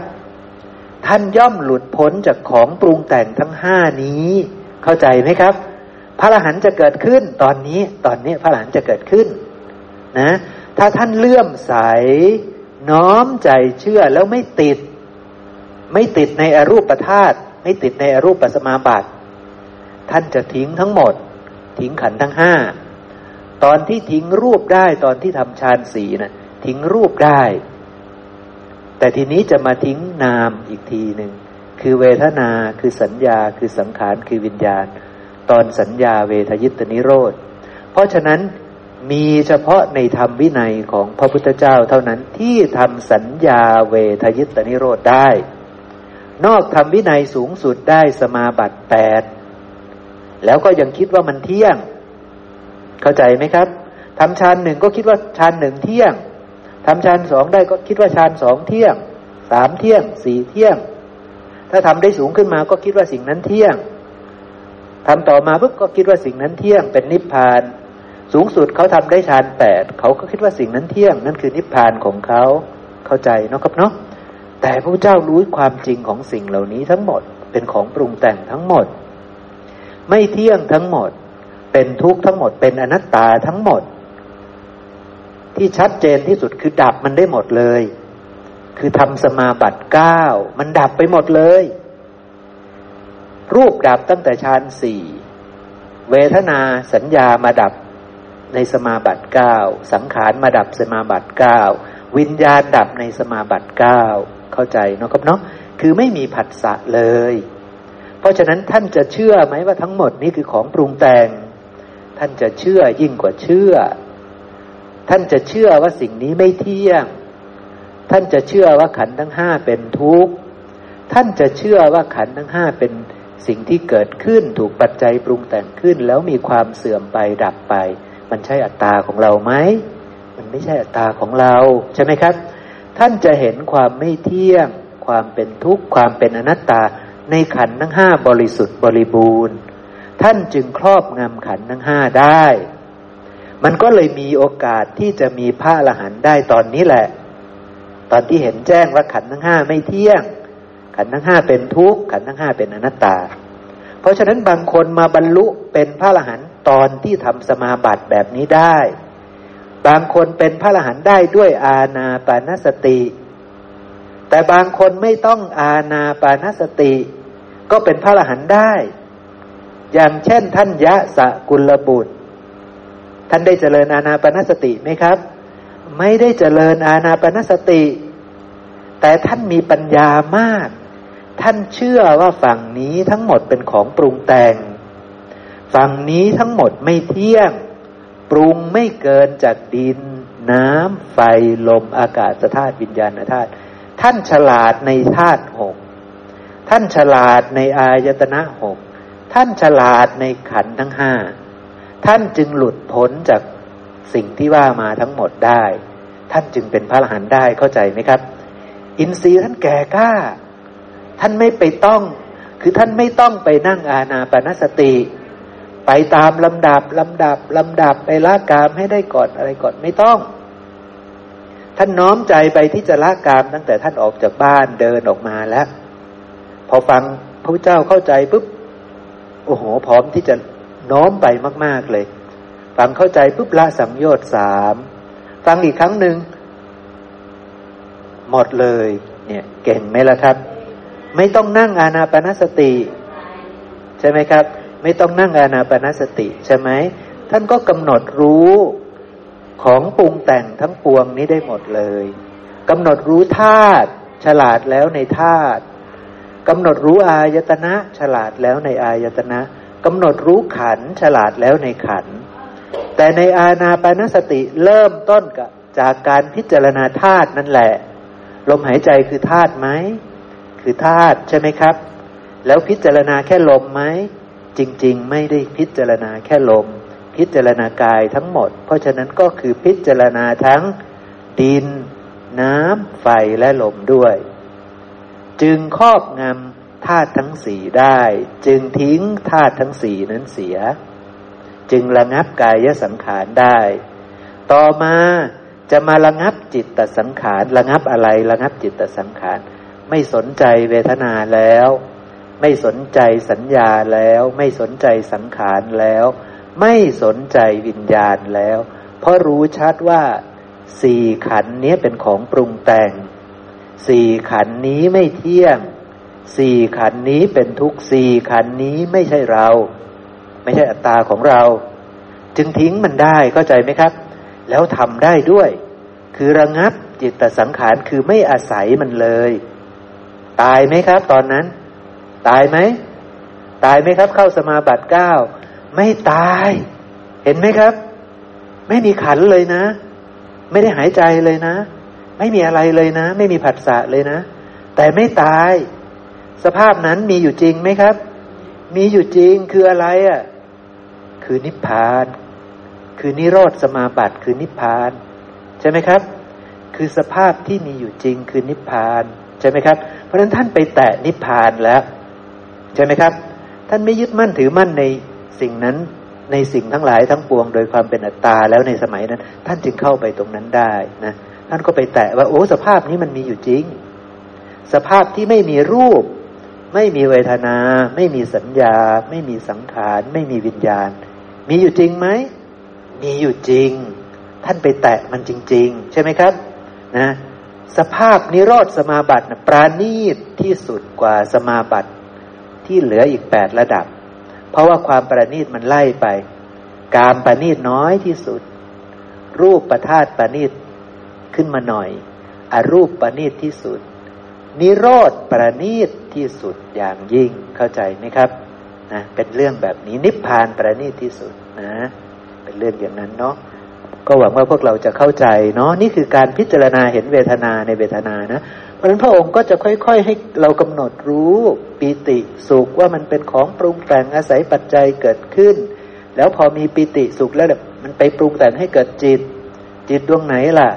ถ้าไม่รู้ก็ได้จิตวิปลาสใช่ไหมครับ ซึ่งถ้าไม่รู้ได้วิปลาสแน่นอน ใช่ไหมครับเนี่ยถ้าไม่ได้พกสัมมาทิฏฐิไปด้วยวิปลาสแน่นอนนะเพราะฉะนั้นตอนที่ทำสมาบัติหนึ่งสองสามสี่ห้าหกเจ็ดแปดเก้าได้นี่ ก็เป็นการทำได้ แต่การมากำหนดรู้นี่ ต้องออกมานะ ต้องออกมาแล้วมากำหนดรู้ เพราะว่ามันเป็นการทำกระบวนการทำงานอีกกระบวนการหนึ่งแล้ว อย่างเช่น อานาปานสติเนี่ยบอกว่า เรากำหนดรู้ปีติแล้วยังหายใจเข้าหายใจออกเนี่ย ตกลงมันใช่อรูปปัสมาบัติจริงหรือเปล่าเนี่ย ไม่ใช่นะครับ เป็นการมากำหนดรู้ตอนที่ยังหายใจอยู่ เพราะฉะนั้นหายใจอยู่เนี่ย มันไม่ใช่ฌานสี่ด้วยซ้ำไป ใช่ไหมครับ เป็นฌานหนึ่งเป็นอารมณ์ของฌานหนึ่งคือประกอบด้วยวิตกวิจารอยู่ ไม่วิตกวิจารได้ไหมครับ จะไปเห็นธรรมได้ไหมไม่พิจารณาได้ไหม ไม่ได้ต้องพิจารณา ต้องโยนิโสมนสิการ ต้องวิตกวิจารต้องธรรมะวิจยะสัมโพชง ต้องสังกัปปะ มีสัมมาทิฏฐิแล้วต้องสังกัปปะ ต้องดำริต้องวิตกวิจารต้องใคร่ครวญพิจารณาไป เพราะนั้นจะไม่หายใจได้ไหมในสภาพนั้น ไม่ได้ ต้องกลับมาหายใจ ใช่ไหมครับ เพราะฌานหนึ่งหายใจไหมหายใจครับ วิตกวิจารนี่แหละ มันอยู่ที่ฌานหนึ่งนี่แหละนะครับ เพราะนั้นทำได้ก็จริงทำฌานหนึ่งสองสามสี่ห้าหกเจ็ดแปดเก้า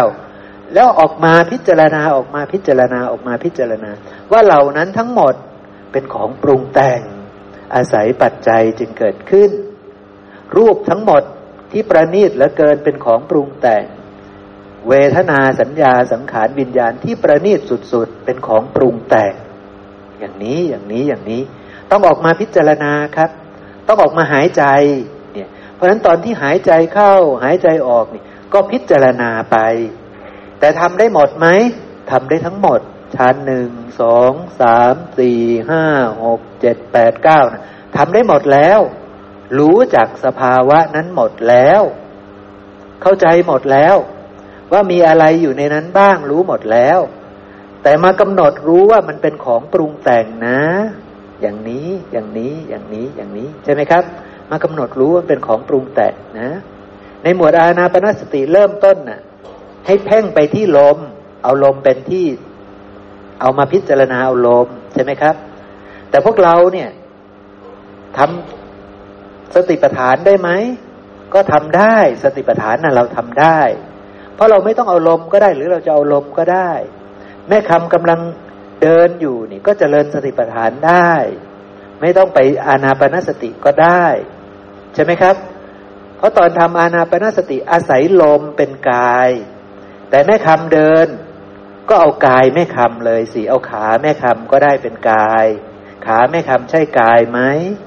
ใช่ใช่ไหมครับ แม่คำก็พิจารณาเห็นขาสิตามความเป็นจริงสิถ้าแม่คำกำลังพิจารณาเห็นขาในขาตามความเป็นจริง โดยพิจารณาเห็นธรรมเป็นเหตุเกิดของขา พิจารณาเห็นธรรมเป็นเหตุดับของขา เหมือนกันไหมกับพิจารณาเห็นลมหายใจนะเหมือนกันทุกประการใช่ไหมครับนะเพราะนั้นแม่คำก็ไม่ต้องเดือดร้อนที่จะต้องไปทำอานาปนสติ เพราะแม่คำยังไม่มีคุณสมบัติพอที่จะไปทำใช่ไหมครับ แม่คำเดินอยู่ก็พิจารณาขาตัวเองได้ ขาของเรานี่คือกายอันหนึ่งในกายทั้งหลาย ใช่ไหมครับ กายนี้เป็นของปรุงแต่งนี่มาถูกทางแล้ว ไปพิจารณาเห็นธรรมเป็นเหตุเกิดในขากำลังพิจารณาเห็นธรรมเป็นเหตุเกิดในกายด้วยใช่ไหมครับกำลังเจริญสติไหมครับกำลังเจริญสติเห็นไหมใช่ไหมครับ ขานี้มาจากไหน มาจากกวลิงกาลหานมาจากมหาภูตรูปสีไล่เรียงไปสิครับ ตามที่เราได้เรียนมาแล้วใช่ไหม ความจริงทั้งหมดไหมที่เราพูดมานะ่ะ เป็นความจริงทั้งหมดใช่ไหมที่บอกว่ามาจากกวลิงกาลหานมาจากพ่อแม่ มาจากอสุจิ มาจากไข่ไล่ไปจนหาต้นต่อเขาใช่ไหมครับ นั่นแหละคือความจริง ถ้ามันไม่ใช่ความจริง มันจะไม่มีปัญญาเกิดขึ้น แต่ถ้ามันเป็นความจริง มันจะรู้ความจริงของขาด้วย ว่ามันคือดิน มันคือน้ำมันคือไฟคือลม ไม่ใช่เราด้วยอาการอย่างนี้ ใช่ไหมครับ แม่คำก็อบรมจิตอบรมปัญญาของตเองถ่ายถอนความยึดมั่นถือมั่นว่าเราว่าของเราว่าตัวตนของเราได้ใช่ไหมครับ ได้ แต่อาจจะไม่เก่งเข้าเท่าพระภิกษุ เพราะว่าท่านมีสติมากกว่าแม่คำเยอะ ใช่ไหมครับ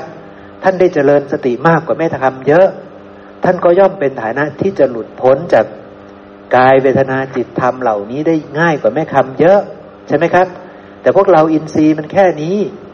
มันยังละกามไม่ได้ มันออกจากเรือนไปบวชเป็นบรรพชิตไม่ได้ ก็เอาตามฐานะเรานี่แหละ แต่เดินให้ถูกทางเท่านั้นเองมันสำคัญที่เดินให้ถูกทาง ใช่ไหมครับ ถ้าเดินไม่ถูกทางมันคือศูนย์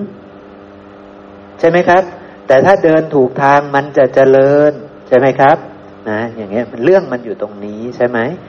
ทีนี้ถ้าเราอยากจะทำความเพียรให้มาก อยากจะเจริญสติให้มาก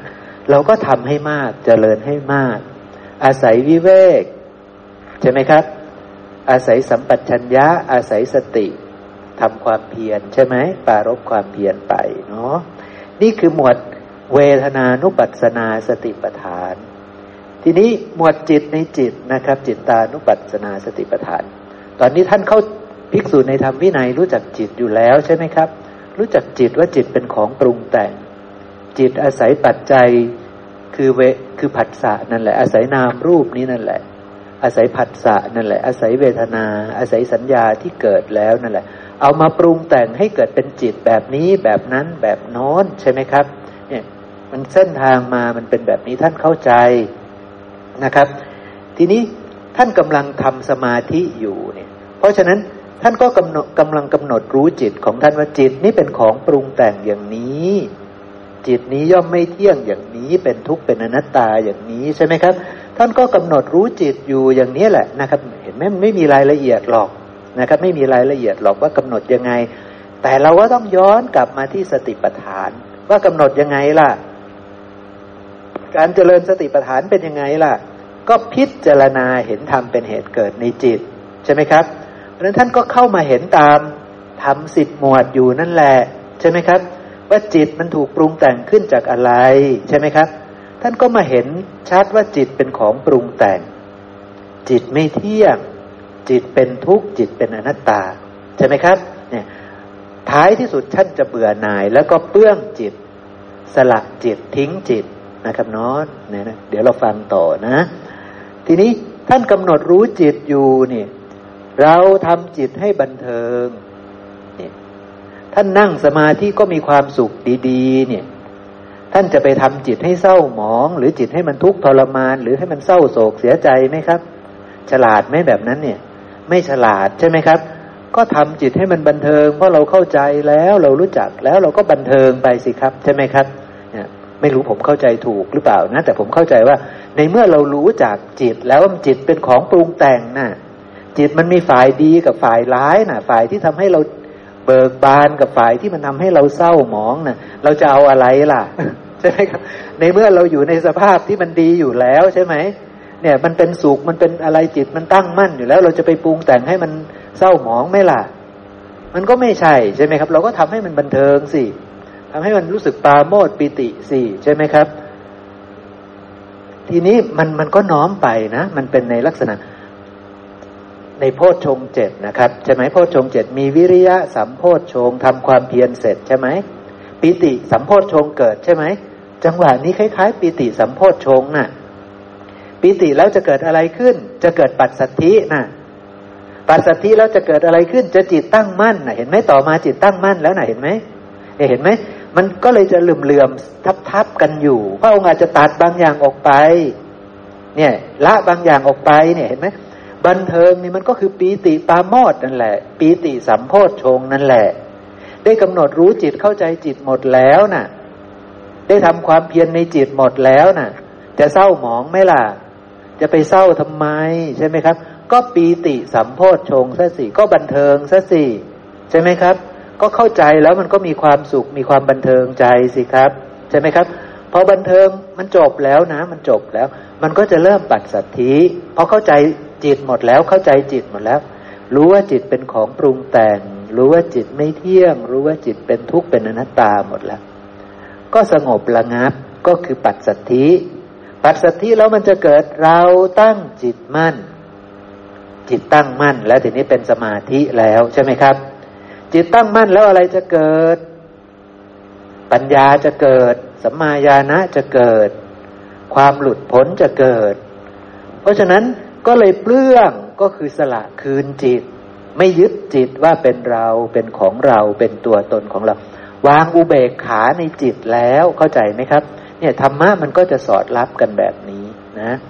เพียงแต่พระองค์บัญญัติเป็นตัวหนังสือเรื่องแบบนี้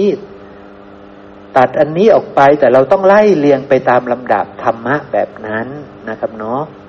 ท้ายที่สุดท่านก็เลยเราเปลื้องจิตคือไม่เห็นจิตว่าเป็นเราเป็นของเราเป็นตัวตนของเราเรียบร้อยแล้ว สละคืนไม่ยึดมั่นจิตเรียบร้อยแล้วเข้าใจเนาะเพราะได้เกิดสมาธิเพราะได้เกิดสัมมาญาณะพราะได้หลุดพ้นจากจิตเรื่องจิตก็คือหลุดพ้นจากจิตนั่นแหละนะครับเนาะนะครับนะด้วยอาการอย่างนี้ นี่คือการเห็นจิตในจิต ใช่ไหมครับนี่เห็นไหมนี่คือเห็นจิตในจิตเนาะ ทีนี้ต่อไปจะไปเห็นธรรมในธรรมใช่ไหมครับ ในหมวดสุดท้ายนี่ จริง ๆตั้งแต่เริ่มผัสสะมีอายตนะแล้วมาผัสสะแล้วมามีเวทนาสัญญาสังขารจิต กรรมทางกายวาจาใจอะไรเนี่ยโอ้มันมีธรรมะอยู่ตั้งเยอะเนาะพระองค์จับเรื่องกายไปแล้ว จับเรื่องเวทนาไปแล้ว จับเรื่องจิตไปแล้ว ก็ยังมีธรรมะอีกตั้งเยอะแยะให้เรากำหนดรู้ได้ใช่ไหมครับ มีธรรมะอีกตั้งเยอะแยะให้เรากำหนดรู้ได้ เพราะฉะนั้นธรรมานุปัสสนาสติปัฏฐานนี่ก็เลยมาเป็นตัวสรุป ตัวบอกว่าเราพิจารณาเห็นว่าไม่เที่ยง มีอะไรแม้ละที่มันเที่ยงในธรรมะที่มันอาศัยกันเกิดขึ้นนี่ ตั้งแต่กายนี่ตั้งแต่ตาหูจมูก ลิ้นกาย และใจด้วยนี่แหละนะครับ มากระทบกับรูปเสียงกลิ่นรสโผฏฐะธรรมารมนี่มันมีอะไรที่เที่ยงไหมเกิดเป็นวิญญาณเนี่ยมันเที่ยงไหมเกิดเป็นผัสสะเนี่ยมันมีอะไรที่เที่ยงไหมเกิดเป็นเวทนา เกิดเป็นสัญญา เกิดเป็นการปรุงแต่งจิตหรือสังขารเนี่ยแล้วก็เกิดจิต แล้วก็เกิดกรรมทางวากายทางวาจาทางใจ มันมีอะไรเที่ยงไหมมันไม่มีอะไรสักอย่างใช่ไหมครับ นะ เพราะฉะนั้นก็เลยมีหมวดนี้ขึ้นมาว่า เราพิจารณาเห็นว่าไม่เที่ยงคือเห็นทั้งหมดสังสารวัตรแล้วเห็นธรรมะที่มันหมุนไป ที่มันหมุนอยู่ในปัจจุบันเนี่ยมันก็หมุนไปใช่ไหมครับปัสสาทางตาก็หมุนไปจบ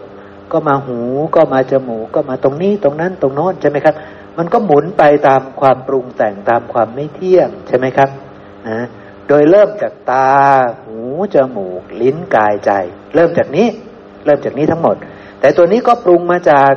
ธาตุหกอันไม่เที่ยง อันเป็นทุกข์อันเป็นอนัตตา แล้วอันไหนมันเที่ยง มันไม่มีสักอย่างใช่ไหมครับ เพราะฉะนั้นเราพิจารณาเห็นว่าไม่เที่ยง เห็นสิ่งทั้งปวง เห็นธรรมะทั้งปวงในฝั่งนี้ ไม่เที่ยงทั้งหมด เพราะมันเป็นของปรุงแต่งทั้งหมดใช่ไหมครับ เว้นแต่ฝั่งโน้นอีกเรื่องหนึ่งแต่ฝั่งนี้ทั้งหมดเป็นแบบนี้ทั้งหมดใช่ไหมครับ พิจารณาเห็นว่าไม่เที่ยงหายใจเข้าหายใจออก ตัวนี้พิจารณาเห็นความคลายออก เห็นความดับ เห็นความสละคืนนะคลายออกตัวเนี้ยเราอาจจะแปลว่า ถ้าเราไปพิจารณาตามปฏิจจสมุปปนธรรมนะ เป็นอย่างไร ปฏิจะสมุปปนธรรมนี่มันไม่เที่ยงใช่ไหมมันอนิจจัง เพราะมันสังคตังเนี่ยคือเหตุผลของความไม่เที่ยง เพราะมันปฏิจะสมุปันนังนี่คือเหตุผลของความไม่เที่ยง มันจะต้องสิ้นไปเสื่อมไป คลายไปตัวนี้แหละ วิราคะธรรมังนี่แล้วก็ไปนิโรธธรรมังเนี่ย ตัวนี้คลายไปดับไปเนี่ย อาจจะเป็นตัวนั้น อาจจะเป็นคำนั้น คลายไปนี่คือมันเป็นวิราคะธรรมังทำฝั่งนี้มันเป็นวิราคะธรรมัง มันจะต้องค่อยๆคคลายไปคือเสื่อมไปนั่นแหละ แล้วท้ายที่สุดมันจะดับไปเข้าใจไหมครับ มันจะดับไปในที่สุดใช่ไหมมันคือนิโรธธรรมังเไหมพอเห็นแจ้งแล้วว่ามันไม่เที่ยง มันจะต้องคลายไปดับไป จะยังยึดมันไว้ไหมครับ ไม่เอาแล้วใช่ไหมครับ เห็นชัดแล้วว่ามันเป็นของปรุงแต่ง มันไม่เที่ยง มันจะต้องสิ้นไปเสื่อมไปคลายไปและดับไป ก็เลยจะสละคืนเข้าใจไหมครับ เบื่อนายคลายกำหนัด แล้วก็สละคืนใช่ไหม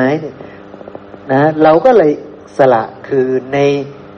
ของปรุงแต่งทั้งหมด ในสังคตะธรรมทั้งหมด ในของที่ไม่เที่ยงทั้งหมด ในของที่เป็นทุกข์ทั้งหมด ในของที่เป็นอนัตตาทั้งหมด เข้าใจนะครับเนาะเนี่ยจริง ๆ ไม่ว่าจะเห็นกายก็เหมือนกัน ก็จะน้อมไปแบบนี้เหมือนกัน บางคนได้แค่เห็นกายเป็นพระอรหันต์ได้นะชั้นหนึ่งเห็นเป็นพระอรหันต์ได้ แค่กำหนดรู้เกี่ยวกับ หลักๆเลยก็คือกามก็คือกายก็คือมหาภูตรูปนะครับ แค่เรื่องกายก่อน ก็เป็นพระอรหันต์ได้ถ้าอินทรีย์แก่กล้าใช่ไหมครับ เพราะจริง ๆ แล้วมันไม่ได้แยก มันมันต่อเนื่องกันน่ะธรรมะทั้งหมดนี้มันต่อเนื่องกัน มันไม่ได้แยกแบบว่าวิกายเป็นอิสระจากเวทนาจากจิตจากธรรมไม่ใช่ จริง ๆ แล้วธรรมะกายมันเป็นเป็นเหตุเป็นปัจจัยให้เกิดเวทนาให้เกิดจิตให้เกิดธรรมใช่ไหมครับ มันเป็นเรื่องแบบนั้น เพราะฉะนั้นผู้มีอินทรีย์แก่กล้าเห็นกายชัดท่านก็จะไปเห็นนามมาทำชัดด้วย ท่านก็หลุดพ้นได้ตั้งแต่ฌานหนึ่งก็ได้ฌานสองก็ได้ฌานสามก็ได้ฌานสี่ก็ได้ใช่ไหมครับนะเนี่ยท่านยะสากุลบุตรไม่ต้องเข้าฌานเลย ก็หลุดพ้นได้หมดเห็นไหมครับ เพราะท่านเข้าใจทั้งหมด ทั้งกาย ทั้งเวทนา ทั้งจิต ทั้งธรรม ท่านเข้าใจหมด ใช่ไหมครับ ท่านจึงหลุดพ้นทั้งหมดเนี่ยแต่พระเจ้าเมตตาเราแบ่งเป็นกาย เป็นเวทนา เป็นจิตเป็นธรรมเพราะไม่รู้ว่าแม่น้อยจะสนใจกายหรือเปล่า แม่คำจะสนใจกายหรือเปล่า อาจจะสนใจเวทนาก็ได้ อาจารย์อาจจะสนใจจิตก็ได้ อาจจะเห็นจิตตัวเองได้ง่ายกว่า อย่างนี้ก็ได้ จิตมันมีอิทธิพลต่อเรามากอย่างเนี้ยเข้าไปพิจารณามันได้ง่ายกว่า อย่างนี้ก็ได้ แม่คำอาจจะพิจารณาเวทนาได้ง่ายกว่า อย่างเนี้ย แม่น้อยอาจจะพิจารณากายได้ง่ายกว่า อย่างเนี้ยอุ้ยแต่ว่าแม่ชีไม่ค่อยชอบเลยไอ้สามธรรมเนี่ย แม่ชีไปเห็นกรรมอย่างเงี้ยแม่ชีไปเห็นกายยกรรม วจีกรรม มโนกรรมที่มันเกิดขึ้นแล้วในจิตในใจที่มันเกิดขึ้นแล้วอย่างเงี้ยที่มันแสดงออกไปแล้วนี่ก็ไปกำหนดรู้ตัวนั้นก็ได้กำหนดรู้วาจาที่ก็พูดออกมานี่ก็ได้ มันเป็นกรรมอย่างหนึ่งใช่ไหมเนี่ย เป็นของปรุงแต่งอย่างนี้อย่างนี้อย่างเงี้ยเนี่ย คือธรรมะไหมล่ะ ใช่ไหมครับ มันก็คือธรรมะอย่างหนึ่งใช่ไหมครับ แล้วแต่ใครถนัดตรงไหนก็ไปพิจารณาตรงนั้นได้ เพราะว่าทั้งหมดมันก็จะไหลเชื่อมกันเอง ใช่ไหมครับ ไม่ใช่ว่าแม่คำรู้จักกายแต่ไม่รู้เวทนาเลยนี่ใช่ไหมครับ มีได้ไหมแบบนั้นมีไม่ได้ แม่คำต้องผ่านทำสิบหมวดมาก่อน แม่น้อยต้องผ่านทำสิบหมวดมาก่อน ทุกคนต้องผ่านทำสิบหมวดมาก่อน ต้องผ่านโอกันตะสังยุตมาก่อน ต้องเข้าใจกระบวนการว่าตาหูจมูกลิ้นกายใจมันเป็นของปรุงแต่งยังไง ปรุงมาจากอะไรต้องรู้ชัดก่อน ใช่ไหมครับ ต้องมารู้ชัดรูปเสียงกลิ่นรสโผฏฐะธรรมารมให้ชัดก่อน ต้องมารู้ชัดวิญญาณ ผัสสะเวทนา สัญญาสังขารจิต กรรมให้มันชัดเจนก่อนใช่ไหมครับ ต้องรู้ชัดทั้งหมดก่อน รู้ชัดทั้งหมดแล้วจึงจะเอามาเป็นเครื่องมือในการเจริญสติปัฏฐานได้ใช่ไหมครับ เพราะรู้ชัดที่ผมว่ารู้ชัดตา หูจมูก ลิ้นกายใจ รูปเสียงกลิ่นรสผลิตภัณฑ์ธรรมารมรู้ชัดในธรรมสิบหมวดนะเรากำลังรู้ชัดทุกเข้าใจไหมครับ เรากำลังรู้ชัดทุกทั้งหมดในธรรมสิบหมวดนั้นคือทุกหมดเลย เข้าใจไหมครับนะเพราะฉะนั้นถ้าเราฉลาดในธรรมสิบหมวด เรากำลังฉลาดในทุกใช่ไหมครับ เราก็จะรู้แจ้งเหตุเกิดขึ้นของทุกแต่ละตัวแบบละเอียดเลยนะ ใช่ไหมครับ เราจะรู้แจ้งความดับของทุกแต่ละตัวอย่างพิสดารเลยนะ เราจะรู้ข้อปฏิบัติให้ถึงความไม่ยึดมั่นถือมั่นในทุกเหล่านี้ด้วยใช่ไหมครับ ด้วยการเจริญสติปัฏฐานสีนี่แหละ ทางสายเอกนี่แหละ ต้องเอาไปด้วยนะ ต้องพกไปด้วยวิธีการนี้ เพราะวิธีการนี้คือทางเอกทางเดียว ใช่ไหมครับ จะไปนั่งสมาธิต้องเอาทางนี้ไปด้วยนะ ทางนี้คืออะไร คือพิจารณาเห็นธรรมเป็นเหตุเกิด เห็นธรรมเป็นเหตุดับ อย่าลืมเอาไปนะ ถ้าไปนั่งแล้วบอกว่า ดิฉันกำลังพิจารณาเห็นกายในกายอยู่กายของดิฉันเดี๋ยวนี้ มันเหี่ยวย่นมันเป็นอย่างนี้อย่างนั้นเดี๋ยว เสร็จธุระวันนี้ปฏิบัติธรรมเสร็จดิฉันสงสัยจะต้องไปซื้อครีมบำรุงหน่อยละวันนี้รู้สึกผิวมันแห้งแห้งอย่างเงี้ย ใช่ไหมครับ วิปลาสเนาะรู้สึกมา อดอดอยากอยากมาปฏิบัติธรรมสามวันเจ็ดวันนี้รู้สึกผิวหนังมันเหี่ยวแห้งทรุดโทรมไม่ได้บำรุง เดี๋ยวเสร็จนี่แหละจะต้องไปจัดการมันหน่อย อย่างนี้ใช่ไหมครับ วิปลาสใช่ไหมเสร็จนี้ปุ๊บจะไปเข้าคอร์สต่อใช่ไหมเสร็จจากคอร์สปฏิบัติธรรมจะไปเข้าคอร์สเสริมความงามต่อใช่ไหมใช่ไหมนี่มันวิปลาสเนาะนะ ราะนั้นการเจริญสติคือพิจารณาเห็นธรรมเป็นเหตุเกิด ในกาย ในเวทนาในจิตในธรรมนะ เข้าใจแล้วเนาะนี่ เพราะฉะนั้นตอนนี้สติปัฏฐานสี่บริบูรณ์ใช่ไหมครับ ขอขออนุญาตถามเนาะเอ่อจะอยากจะทราบถึงความแตกต่างระหว่างอานาปนสติกับสติปัฏฐาน คือทั้งคู่เหมือนกัน มีสติเหมือนกันนะครับเนาะอาณาปานสติก็คือสติ สติปัฏฐานก็คือสตินะครับ เพราะฉะนั้น อาณาปานสติจะต้องประกอบด้วยสติปัฏฐาน ต้องเอาสติปัฏฐานเข้าไป อาณาปานสตินี่เป็นรูปแบบเป็นชื่อหนึ่งของการปฏิบัติธรรมเป็นวิธีการหนึ่งของการปฏิบัติธรรม ด้วยวิธีนี้ใช่ไหมครับ ด้วยวิธีรู้ลมหายใจ เข้าสั้นออกสั้นไปเรื่อยๆ ตามลำดับเนี่ยตามตัวบทพยัญชนะ นี่คือรูปแบบหนึ่งของการปฏิบัติธรรม ด้วยวิธีนี้นี่ต้องเอาสติเข้าไปใส่ทุกครั้งไปเห็นไหมครับ พอพระองค์พูดเสร็จปุ๊บด้วยวิธีนี้นะ ภิกษุพิจารณาเห็นกายในกายอยู่ ภิกษุพิจารณาเห็นเวทนาในเวทนาอยู่ ภิกษุพิจารณาเห็นจิตในจิตอยู่ ภิกษุพิจารณาเห็นธรรมในธรรมทั้งหลายอยู่ ยังไงล่ะ พิจารณาเห็นธรรมเป็นเหตุเกิดในกาย เวทนาจิตธรรมไปตามลำดับอย่างเงี้ย เพราะฉะนั้นชื่อว่าอาณาปานสตินี่คือรูปแบบของการปฏิบัติ รูปแบบของการเจริญสติ แต่ต้องเอาสติปัฏฐานสี่เข้าไปร่วมด้วยนะครับเนาะเพราะว่าการเจริญอนิจจสัญญาก็คือชื่อหนึ่งของการปฏิบัติธรรม ใช่ไหมครับ การเจริญอนิจจสัญญาก็เหมือนกันกับการเจริญอาณาปณสติ ใช่ไหมครับ การเจริญอสุภาสัญญาก็คือลูกชื่อหนึ่งของการปฏิบัติธรรม เหมือนกัน อาณาปณสตินี่ก็คือชื่อหนึ่งของการปฏิบัติธรรม การเจริญอนิจจสัญญาก็คือชื่อหนึ่งของการปฏิบัติธรรม การเจริญอสุภาสัญญาคือชื่อหนึ่งของการปฏิบัติธรรม แต่จะเป็นการปฏิบัติธรรมต้องเอาทางสายเอกเข้าไปใส่ทุกครั้งไป ต้องเอาสติปัฏฐานสี่เข้าไปทุกครั้งไป ราะนั้นการเจริญอนิจจสัญญาเป็นอย่างไร คือภิกษุในธรรมวินัยนี้ พิจารณาว่ารูปเป็นดังนี้ ความเกิดขึ้นของรูปเป็นดังนี้ ความดับของรูปเป็นดังนี้ เวทนาสัญญาสังขารวิญญาณพูดเหมือนกัน เพราะนั้นได้เอาสติปัฏฐานสี่เข้าไปด้วยไหมครับ เอาเข้าไปเรียบร้อยแล้วครับ เอาเข้าไปเรียบร้อยแล้วนะอันิจจสัญญาที่บุคคลเจริญทำให้มากแล้ว ก็ฉันนั้นเหมือนกัน ย่อมครอบงำกามราคะ รูปราคะภาวะราคะ และอวิชชาทั้งปวงได้ถอนอสมิมานะทั้งปวงได้อันนี้จะสัญญาที่บุคคลเจริญทำให้มากแล้วอย่างไร จึงครอบงำกามราคะทั้งปวงได้ถอนอสมิมานะทั้งปวงได้ คืออนิจจสัญญาที่บุคคลเจริญทำให้มากแล้วอย่างนี้ว่า รูปเป็นดังนี้ ความเกิดขึ้นแห่งรูปเป็นดังนี้ ความดับแห่งรูปเป็นดังนี้ เวทนาเป็นดังนี้ สัญญาเป็นดังนี้ สังขารเป็นดังนี้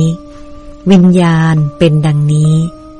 ความเกิดขึ้นแห่งวิญญาณเป็นดังนี้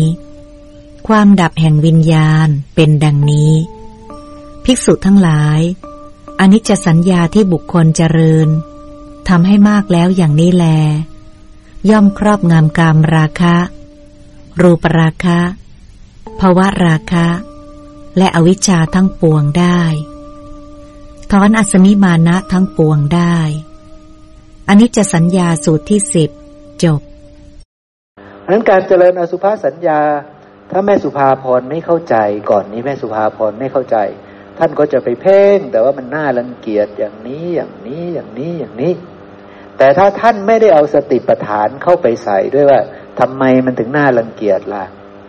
จบเลยไม่ได้เจริญอสุภาสัญญาอย่างถูกต้อง ใช่ไหมครับ ไม่ได้ทำไมไม่ได้พิจารณาเห็นธรรมเป็นเหตุเกิดในผมขนเล็บฟันหนังเนื้อเอ็นกระดูกเยื่อในกระดูกที่มันน่ารังเกียจอย่างนั้นน่ะ ใช่ไหมครับ ก็ไม่ได้ชื่อว่าเจริญอสุภาสัญญาอย่างถูกต้องตามธรรมวินัย เพราะว่าไม่มีสติอยู่ในนั้นด้วย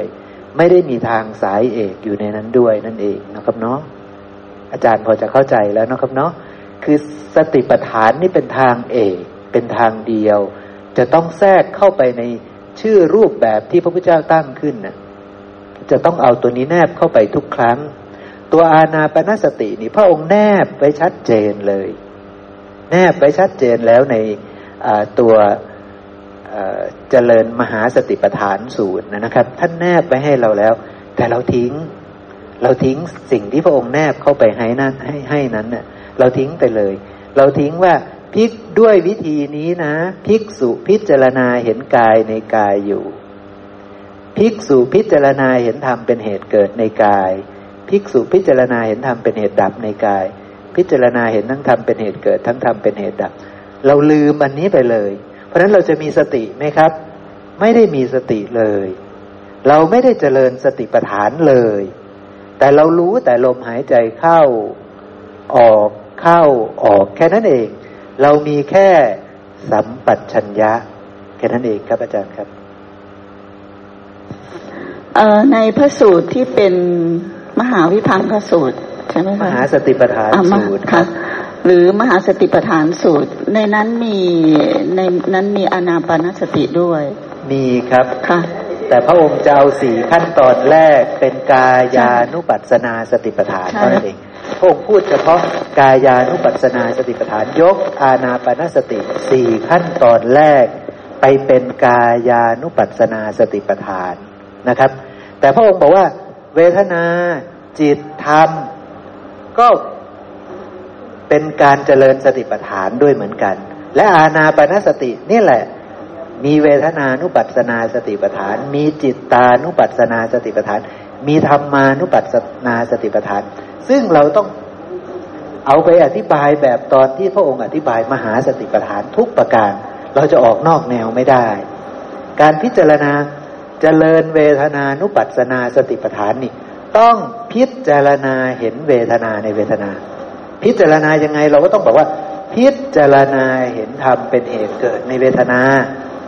ใช่ไหมครับ ตอนที่เจริญอาณาปณสตินะ่ะในหมวดที่เป็นเวทนานุปัสสนานี่พระองค์ผ่านการการระงับกายสังขารมาแล้ว เพราะฉะนั้นมันเป็นอรูปปสมาบัติแล้ว มันมีแต่ปีติสุขแล้ว มันไม่มีลมหายใจแล้ว แล้วก็จะไประงับจิตตสังขารแล้ว เพราะนั้นผมจึงเชื่อว่าเข้าใจว่ามันคืออรูปปสมาบัติไล่เลียงไปจนถึง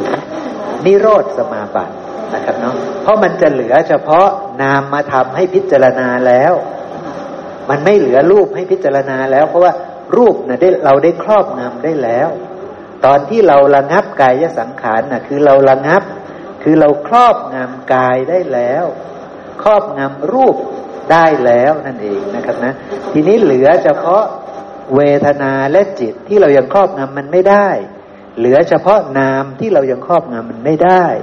ก็เลยต้องมาเจริญเวทนานุปัสสนา มาเจริญจิตตานุปัสสนา เพื่อครอบงำนามเหล่านั้นให้ได้ต่อไปนะครับน้อด้วยอาการอย่างนั้นหลักการมันจะเหมือนกันทุกประการ คือจะต้อง มีการพิจารณากาย มีการพิจารณาเวทนา มีการพิจารณาจิต มีการพิจารณาธรรม พิจารณายังไง ต้องพิจารณาเห็นธรรมเป็นเหตุเกิด หรือพิจารณาเห็นธรรมเป็นเหตุดับ เห็นเหตุเกิดเห็นเหตุดับเหมือนกันนะครับ จะจะเหมือนกันจะได้ประโยชน์เหมือนกัน คือจะไปเห็นความไม่เที่ยง ความเป็นทุกข์ความเป็นอนัตตาเหมือนกันทั้งสิ้น นะครับเนาะนะด้วยอาการอย่างนี้ อีกนิดหนึ่งนะคะ พอดีตามไม่ทันตรงที่อาจารย์บอกว่าหมวดหนึ่งถึงหมวดสี่เนี่ยจะได้ปิติสุขนะคะ แล้วก็หมวดสองหมวดไม่ใช่หมวดสองหมวดห้าถึงหมวดแปดเนี่ยจะถึงสมาบัติเก้าใช่ไหมคะทีนี้ถ้าถ้าได้สมาบัติเก้าอาจารย์พูดอยู่คำหนึ่งว่า ต้องกลับไปพิจารณา ถึงจะไปที่หมวดเก้าถึงสิบสองอันนี้ตามไม่ทันค่ะจิตานุปัสสนานะคะจิตานุปัสสนาไอถามว่ายังไงนะครับเอ่อมีประโยคหนึ่งที่อาจารย์บอกว่าถ้าถ้าหมวดหนึ่งถึงสี่จะเอ่อจะได้ปิติสุขนะคะ แล้วก็ดับรูป ไปเลย ไม่หายใจใช่ไหมคะ ไม่หายใจ ใช่ครับไม่หายใจคือคือหนึ่งถึงสี่ขั้นตอนแรกนี่คือคือเน้นมากำหนดรู้มหาภูตรูปสีคือลมหายใจโดยเฉพาะลมคือธาตุลม แต่ว่าคงไม่ได้พิจารณาแค่ธาตุลม ต้องล่วงไปหามหาภูตรูปเลย ทั้งกายทั้งหมดใช่ไหมครับซึ่งกายทั้งหมดก็คือมหาภูตรูปสีซึ่งต้องไปเห็นมหาภูตรูปสีให้ชัด จึงจะรู้ชัดในกายนี้ว่ามันไม่เที่ยง เป็นทุกข์เป็นอนัตตา จึงจะครอบงำกายนี้ได้ทั้งหมด จึงจะทิ้งกายหยาบนี้ได้ จึงจะไม่เอาลมหายใจแล้ว เรียกว่าได้อรูปสมาบัติใช่ไหมคะตอนนี้มาถึงฌานที่สี่นะครับ คือครอบงำกายทั้งหมด ได้กายหยาบทั้งหมด คือครอบงำมหาภูตรูปสี่ได้แล้ว ทิ้งมหาภูตรูปสี่ได้อย่างบริสุทธิ์บริบูรณ์นะครับ ทิ้งลมหายใจได้ จริง ๆ ช่วงนี้ยังเป็นรูปปัสมาบัติอยู่ เพราะว่ารูปปัสมาบัติตั้งแต่หนึ่งสองสามสี่ชานหนึ่งสองสามสี่นะครับ เขาไม่อาศัยดินน้ำไฟลมเลยนะครับ เขาไม่ได้อาศัยดินน้ำไฟลมเลย เขาละดินน้ำไฟลมได้แล้ว แต่ว่าบทพิสูจน์จะมาอยู่ที่สมาบัติสี่ว่า ทิ้งได้จริง ๆ ไม่ต้องอาศัยจริง ๆ คือไม่ต้องมีลมหายใจจริง ๆ ก็มีชีวิตอยู่ได้ มีพรหมที่ไม่ต้องอาศัยดินน้ำไฟลมจริง ๆ นะครับ เป็นตัวยืนยันนะ ค่ะ ทีนี้พอมาอยู่ในหมวดห้าถึงแปดครับวดห้าถึงแปดนี่ได้สัมมาทยิตตนิโรธใช่ครับได้ได้สัญญาเวทยิตตนิโรธสัญญาใช่ไหมคะสัญญาเวทยิตคือสัญญาดับนะ เวทนาดับนะ ซึ่งคือสมาบัติเก้าค่ะ สมาบัติเก้าทีนี้ เอ่ออาจารย์พูดประโยคนึงว่าต้องกลับมาหายใจแล้วถึงจะไปต่อจิตตานุปัสสนาอะไรทำนองเนี้ยค่ะตามตามไม่ทันคือคือตอนที่เราทำสมมติว่าเราเราไปฌานสี่เนาะจริง ๆฌานหนึ่งน่ะกระบวนการของฌานหนึ่งนี่จะมีวิตกวิจารเยอะมีปิติสุขอะไรต่าง ๆ ใช่ไหมครับซึ่งการวิตกก็จะวิตกในกายนี่แหละครับ วิตกในมหาพุทธรูปสี่นี่แหละ คนมีอินทรีย์แก่กล้าก็นอกจากจะวิตกในกามธาตุวิตกใน ดินน้ำไฟลม แล้วก็อาจจะไปวิตกในนามกายคือพวกที่เป็นนามธรรมด้วยก็ได้ แล้วก็สามารถสิ้นอาสวะเลยก็ได้นะครับ แต่ว่าความมุ่งเน้นน่ะจะต้องไปตามลำดับลำดับแรกก็คือจะต้องพิจารณามหาภูตรูปสีให้บริสุทธิ์บริบูรณ์ซะก่อนให้ละมหาภูตรูปสีให้ละกามได้บริสุทธิ์บริบูรณ์ซะก่อน เพราะฉะนั้นในฌานที่หนึ่งนี่ต้องเพ่งไปที่กามมาธาตุ ให้ชัดๆก่อน มหาภูตรูปสีให้ชัดๆก่อน พอเพ่งให้บริสุทธิ์บริบูรณ์แล้วจริง ๆ แล้วมันจบแล้วล่ะครับฌานสองก็เป็นการเสวยปิติสุขฌานสามก็ยิ่งสุขที่ประณีตฌานสีนี่ ก็ชัดเจนว่าของเหล่านี้เป็นของปรุงแต่งคือรูปทั้งหมดนี้เป็นของปรุงแต่ง มหาภูตรูปทั้งสี่นี่เป็นของปรุงแต่ง ทิ้งมันไปเลยอย่างเงี้ยนะครับฌานที่สี่จึงทิ้งมันไปเลยคือหยุดหายใจเลยนะครับ ตอนนั้น อุเบกขามันบริสุทธิ์ผ่องแผ้วจริง ๆนะครับ คือประกอบด้วยปัญญาจริง ๆ เพราะฉะนั้นทิ้งมันไปเลยไอ้ของหยาบที่สุดนี่ทิ้งมันไปเลยนะครับ เพราะฉะนั้นท่านจะไม่หายใจแล้วนะครับ ถ้ามีปัญญาถ้าเป็นอริยสาวกจะละกามได้บริสุทธิ์บริบูรณ์ คือจะเป็นอนาคามีได้เลยนะครับนะนะทีนี้พอมาช่วงเเวทนานุปัสสนาเนี่ย เวทนาเนี่ย มันมันจะเหลืออยู่ในสมาบัติที่สูงขึ้นมากว่านั้น คือสมาบัติห้าหกเจ็ดแปดเนี่ย มันยังมีเวทนาแต่ไม่มีรูปหมดและรูปหายไปหมด ทั้งรูปหยาบรูปละเอียดทิ้งหมดแล้วนะครับนะ เคลื่อนมาตรงสมาบัติห้าหกเจ็ดแปดเนี่ยนะครับ มันมีเวทนาอยู่ดีไหมเวทนาในห้าหกเจ็ดแปดนี่ สุดยอด ปิติดีไหม สุดยอด ไม่มีธาตุใดเทียบแล้ว เพราะว่านี่กำลังกระทบกับอรูปธาตุตอนแรกนะเราก่อนที่เราจะเข้าสมาบัติเนี่ย เรากระทบกับกามธาตุหยาบไหมครับ ถ้าเรามีความสุขหยาบไหมครับ สุขนั้นหยาบมาก ถ้าอาจารย์กำลังกินทุเรียนอยู่นี่สุขนี่หยาบมาก ใช่ไหมครับ พออาจารย์เข้าสมาบัติหนึ่งสองสามสี่ได้ เทียบกันไม่ติดกับการกินทุเรียน แต่ทีนี้อาจารย์เคลื่อนไปอรูป อาจารย์อาจารย์ไปกระทบกับอรูปธาตุสุดยอดที่สุด เวทนานั้นคือปีติและสุขนั้นสุดยอดสุดๆเข้าใจไหมครับ แต่ทีนี้ต้องไปกำหนดรู้ความสุดยอดสุดๆนั้นว่ามันเป็นของปรุงแต่ง มันไม่เที่ยงใช่ไหมครับ ก็เลยต้องไปกำหนดรู้ปีติ ไปกำหนดรู้สุข สุขที่ประณีตที่สุดมันอยู่ที่ไหน อยู่ใน อรูปธาตุอยู่ในอรูปสมาบัติใช่ไหมครับ ซึ่งตอนนี้มันกำลังเคลื่อนไปหาอารูปสมาบัติแล้วใช่ไหมครับ แล้วก็ไปกำหนดรู้สิปิติที่สุดยอดที่สุดในสังสารวัตนี้ ยังเป็นของปรุงแต่ง ยังเป็นของไม่เที่ยง ยังเป็นทุกข์ยังเป็นอนัตตา จะเอามันไว้ไหมต้องครอบงำมันได้แล้วทีนี้ ครอบงำมันได้ก็ทิ้งมันไป รู้ว่าจิตที่เกิดขึ้นจากการปรุงแต่งโดยอาศัยปีติอันสุดยอด โดยอาศัยสุขอันสุดยอดนี้ ก็ยังเป็นของปรุงแต่ง ใช่ไหมครับ จิตนี้ดีไหมตอนที่มีปีติมีสุข สุดยอดด้วยไหมครับ ปีจิตเนี้ยสุดยอดด้วย แต่สุดยอดนี้ก็ยังเป็นของปรุงแต่งทั้งหมด ก็เลยระงับมันดูสิปรากฏว่ามันปิดสวิตได้ด้วยครับ มันดับได้ด้วย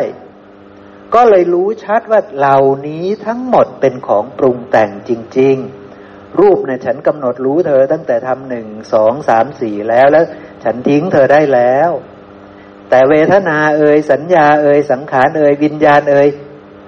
มาระงับมารู้ชัดว่ามันเป็นของปรุงแต่งตอนที่ทำสัญญาเวทยิตนิโรดนี้ได้ เพราะมันไม่มีผัสสะเลย ไม่มีสิทธิ์ที่วิญญาณจะเกิดเลย ไม่มีสิทธิ์ที่ผัสสะจะเกิดเลย ไม่มีสิทธิ์ที่เวทนาจะเกิด สัญญาจะเกิด จิตสังขารไม่มีสิทธิ์เกิด จิตสังขารดับตรงนี้ครับ เพราะฉะนั้นจิตก็ไม่มีสิทธิ์เกิด ในนี้ไม่มีอะไรเลย นั่นคือนิโรธสมาบัติ เพราะฉะนั้นก็จะรู้ชัดว่าอีกสี่ขันเนี่ย ก็ปิดสวิตได้ แล้วมีธรรมชาตินั้นอยู่ ธรรมชาติที่ไม่มีขันทั้งห้านี้มีอยู่ เนี่ยใช่ไหมครับ ท่านไปเห็นธรรมชาตินั้นตามความเป็นจริงแล้วใช่ไหมครับนะอย่างนี้แล้วนิโรธสมาบัตินั่นแหละ ประณีตที่สุด เป็นประณีตที่สุดเป็นสมาบัติที่ประณีตที่สุด ที่ปุตุชนไม่สามารถจะเข้าไปถึงได้นะครับเนาะนะเพราะว่าต้องรู้ว่าเหล่านี้ทั้งหมดเป็นของปรุงแต่งแล้วปิดสวิตของปรุงแต่งทั้งหมดนี้ จึงจะเข้าสู่นิโรธสมาบัตินั้นได้นะครับเนาะเพราะฉะนั้นท่านได้ครอบงำทั้งรูป ครอบงำด้วยกายานุปัสสนา แล้วนามมาครอบงำได้ตอนที่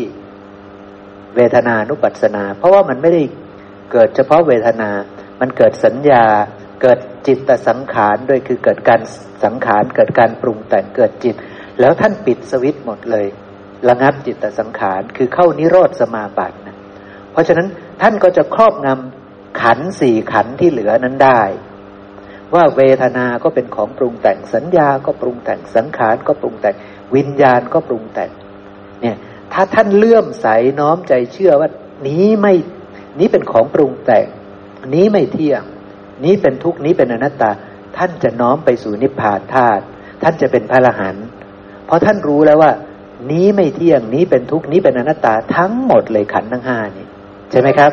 นี่ถ้าอินทรีย์ท่านบริบูรณ์นะครับ ท่านก็จะไปเป็นพระอรหันต์เพราะฉะนั้นคนที่ทำสัญญาเวทยิตนิโรธได้ จึงมีสองบุคคลเท่านั้น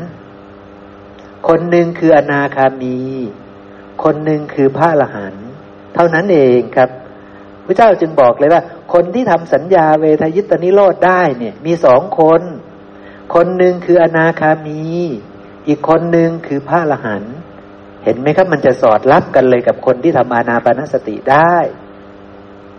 คนที่ทำอานาปนสติได้ก็จะมีสองคน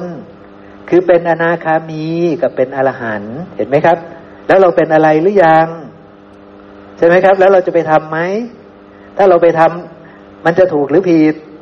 ใช่ไหมครับเนี่ยเนี่ยคือให้ข้อคิดนะ ถ้าเราไปทำมันจะถูกหรือผิด ใช่ไหมครับเพราะแม้แต่กามเราก็ยังระงับไม่ได้ กามมาสัญญาเราระงับไม่ได้ เราจะไปเข้าฌานหนึ่งได้หรอครับ ใช่ไหมครับฌานหนึ่งเราก็จะทำไม่ได้สองสามสี่ห้าจะไปหวัง ใช่ไหมครับสี่เราจะไประงับลมหายใจไม่ให้มีลมหายใจนี่นะยกเว้นว่าเราจะเก่งมาก ๆ ก็โอเค ก็ลองทำดูนะ ไม่ได้ห้าม ลองทำดูก็ได้ แล้วทำได้ก็ให้เลื่อมใสให้น้อมใจออกมาซาออกมาบวชซาอย่างเนี้ย พัฒนาอินทรีย์ให้มันแก่กล้าซาถ้าถ้าทำได้นะแปลว่าเราเริ่มที่จะหลีกออกจากกามได้แล้วละ่ะ เราเริ่มจะละกามมาสัญญาได้แล้วละ่ะ ก็เอาให้มันยิ่งยวดเลย คือออกจากเรือนซะ เห็นโทษภัยของเรือนให้มันชัดซะ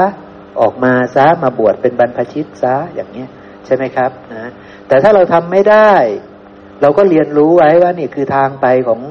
ผู้ที่เขาทำได้ ทางไปของท่านเป็นอย่างนี้ เราทำได้ไหมล่ะ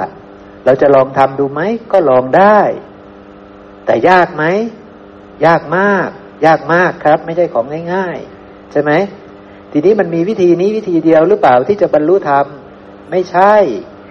มีอีกตั้งหลายวิธีใช่ไหมครับ รู้อิเลียบทได้ไหม ได้ มีสติมีสัมปชัญญะได้ไหม ได้ใช่ไหมครับ มีอีกหลายหมวดที่เราจะเจริญสติได้ใช่ไหม เราก็ทำหมวดที่เรามันเหมาะสมกับเรานั่นแหละ ใช่ไหมครับเนาะโอเคเนาะผมว่าอาจารย์ไปฟังซ้ำอีกทีหนึ่งอาจารย์ฟังหลายๆรอบอาจารย์ก็จะเข้าใจขึ้นนะครับเนาะเอาละไปดูเกี่ยวกับโพชฌงต่ออีกนิดนึงไหมครับนี่สติปัฏฐานสี่บริบูรณ์ ก็จะทำให้โพชฌงเจ็ดบริบูรณ์ องค์ก็จะมาพิจารณาเฉพาะหมวดกายานุปัสสนาก่อนนะ สติปัฏฐานสี่ที่ภิกษุเจริญแล้วย่อมทำให้โพชฌงเจ็ดบริบูรณ์นะสมัยใดที่ภิกษุกำลังพิจารณาเห็นกายในกาย มีสติหรือยังครับกำลังเห็นกายในกายมีสติหรือยังมีเรียบร้อยแล้วเห็นไหมครับ เพราะฉะนั้นสติสัมโพชฌงมาหรือยังถ้าเราเข้าใจนะ ถ้าเราเข้าใจไม่ต้องดูบทพยัญชนะต่อก็ได้สติมาแล้ว สติสัมโพชฌงมาแล้ว เพราะว่าพระองค์บอกว่าสติปัฏฐานคือ ขณะที่พิจารณาเห็นกายนะ่ะ มีสติแล้ว ขณะที่พิจารณาเห็นเวทนานะ่ะ มีสติแล้ว ขณะขณะที่พิจารณาเห็นจิตในจิต มีสติแล้ว ขณะที่พิจารณาเห็นธรรมในธรรมนะ่ะ มีสติแล้ว แต่มีสติต้องมีให้ถูกนะ คือพิจารณาเห็นธรรมเป็นเหตุเกิดนะ ไม่ใช่ว่าเราไม่สวยไม่งามต้องไปบำรุงอย่างนี้อย่างนั้นไม่ใช่นะ นั่นไม่ใช่นะครับนะนะต้องให้มันถูกหลักนะพอถูกหลักแล้วปุ๊บชื่อว่าเธอมีสติแล้ว ใช่ไหมครับ ภิกษุนั้นพิจารณาเห็นกายมีความเพียรมีสัมปชัญญะมีสติ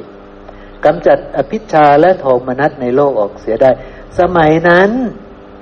ภิกษุมีสติตั้งมั่นไม่หลงลืม เห็นไหมครับ สมัยนั้นน่ะ สติสัมโพชฌงมีแล้วใช่ไหมครับนะไม่หลงลืมเนี่ย สมัยนั้นชื่อว่า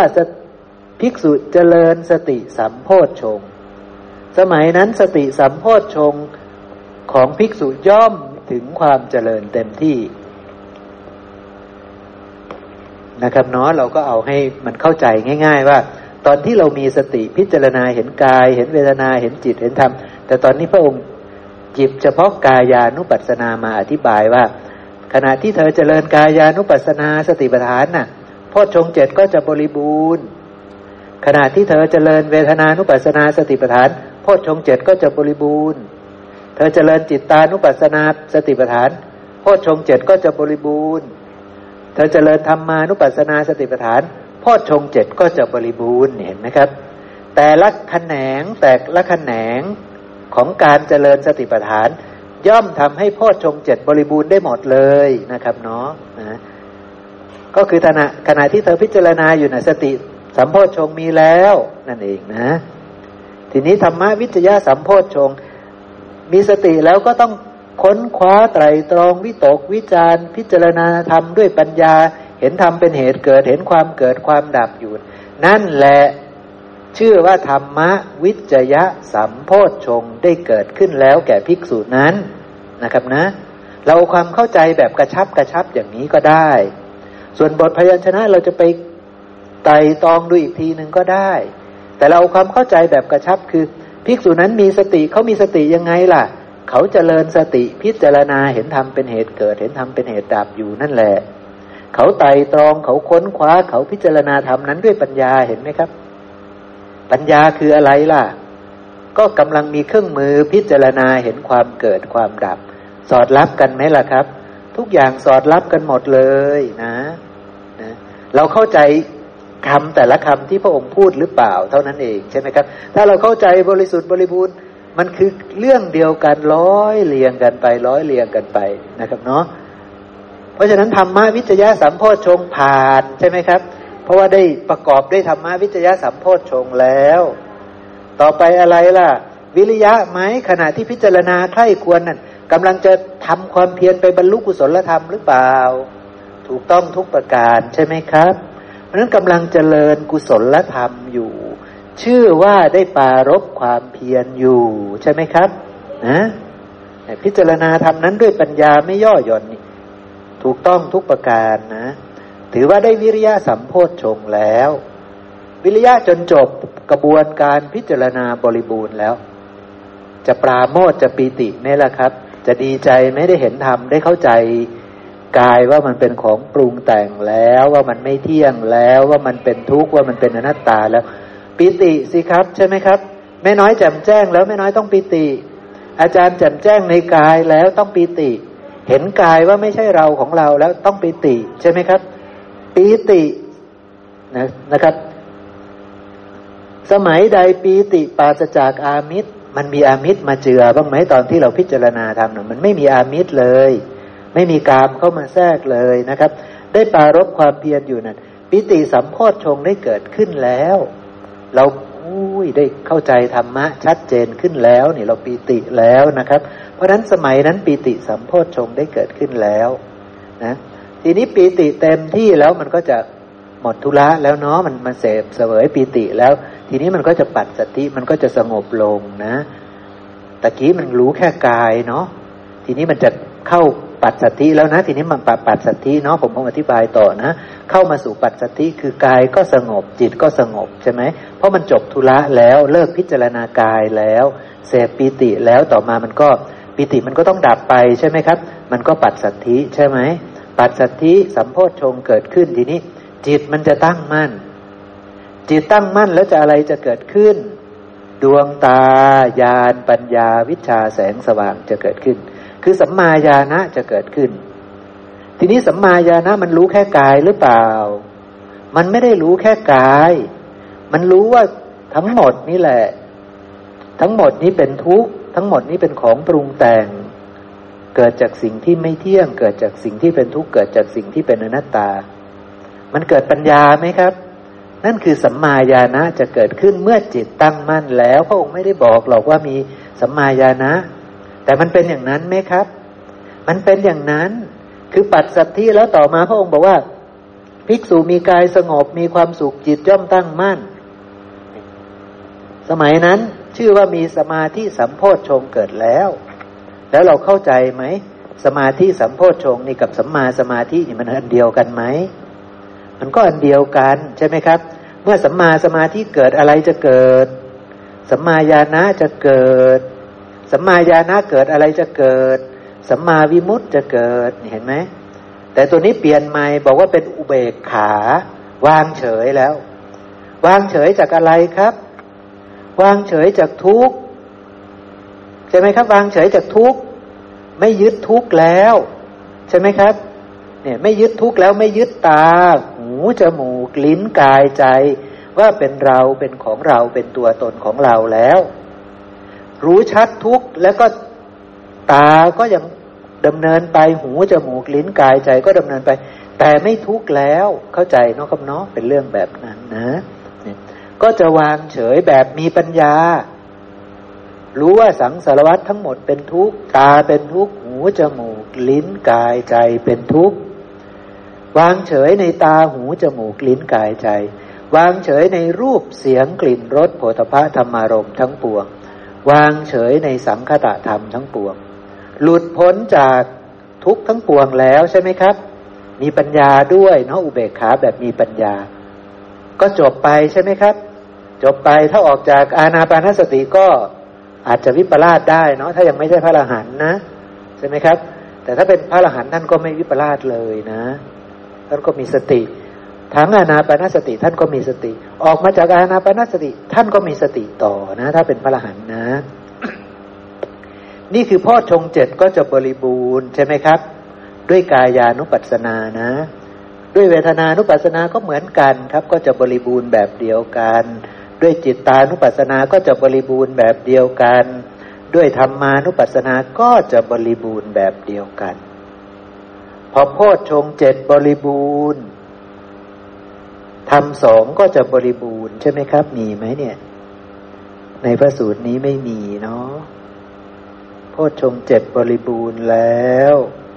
ก็จะน้อมไปสู่โวสักคะเลยนะครับนั่นก็คือปล่อยวางนะ เพราะว่าอริยมักมันบริบูรณ์แล้วล่ะก็ น้อมไปในการสละคืนได้หมดทุกขั้นตอนอยู่แล้วนะครับเนาะกางพระสูตรจะบอกว่าทำสองจะบริบูรณ์ใช่ไหมครับ คือสมถะและวิปัสสนาจะบริบูรณ์นะก็เราน่าจะเข้าใจแล้วเนาะน่าจะเข้าใจถือว่าเราเข้าใจ เพราะว่าสมาธิก็สมบูรณ์อยู่แล้วล่ะ เพราะว่าเป็นรูปแบบเต็มรูปแบบเลยใช่ไหมครับวิปัสสนาก็บริบูรณ์เพราะว่าประกอบด้วยสติประกอบด้วยปัญญาพิจารณาใคร่ควรทำอยู่เนาะ บริบูรณ์อย่างนี้เนาะเอาละผ่านพระสูตรนี้ไปเนาะผ่านเนาะครับเนาะ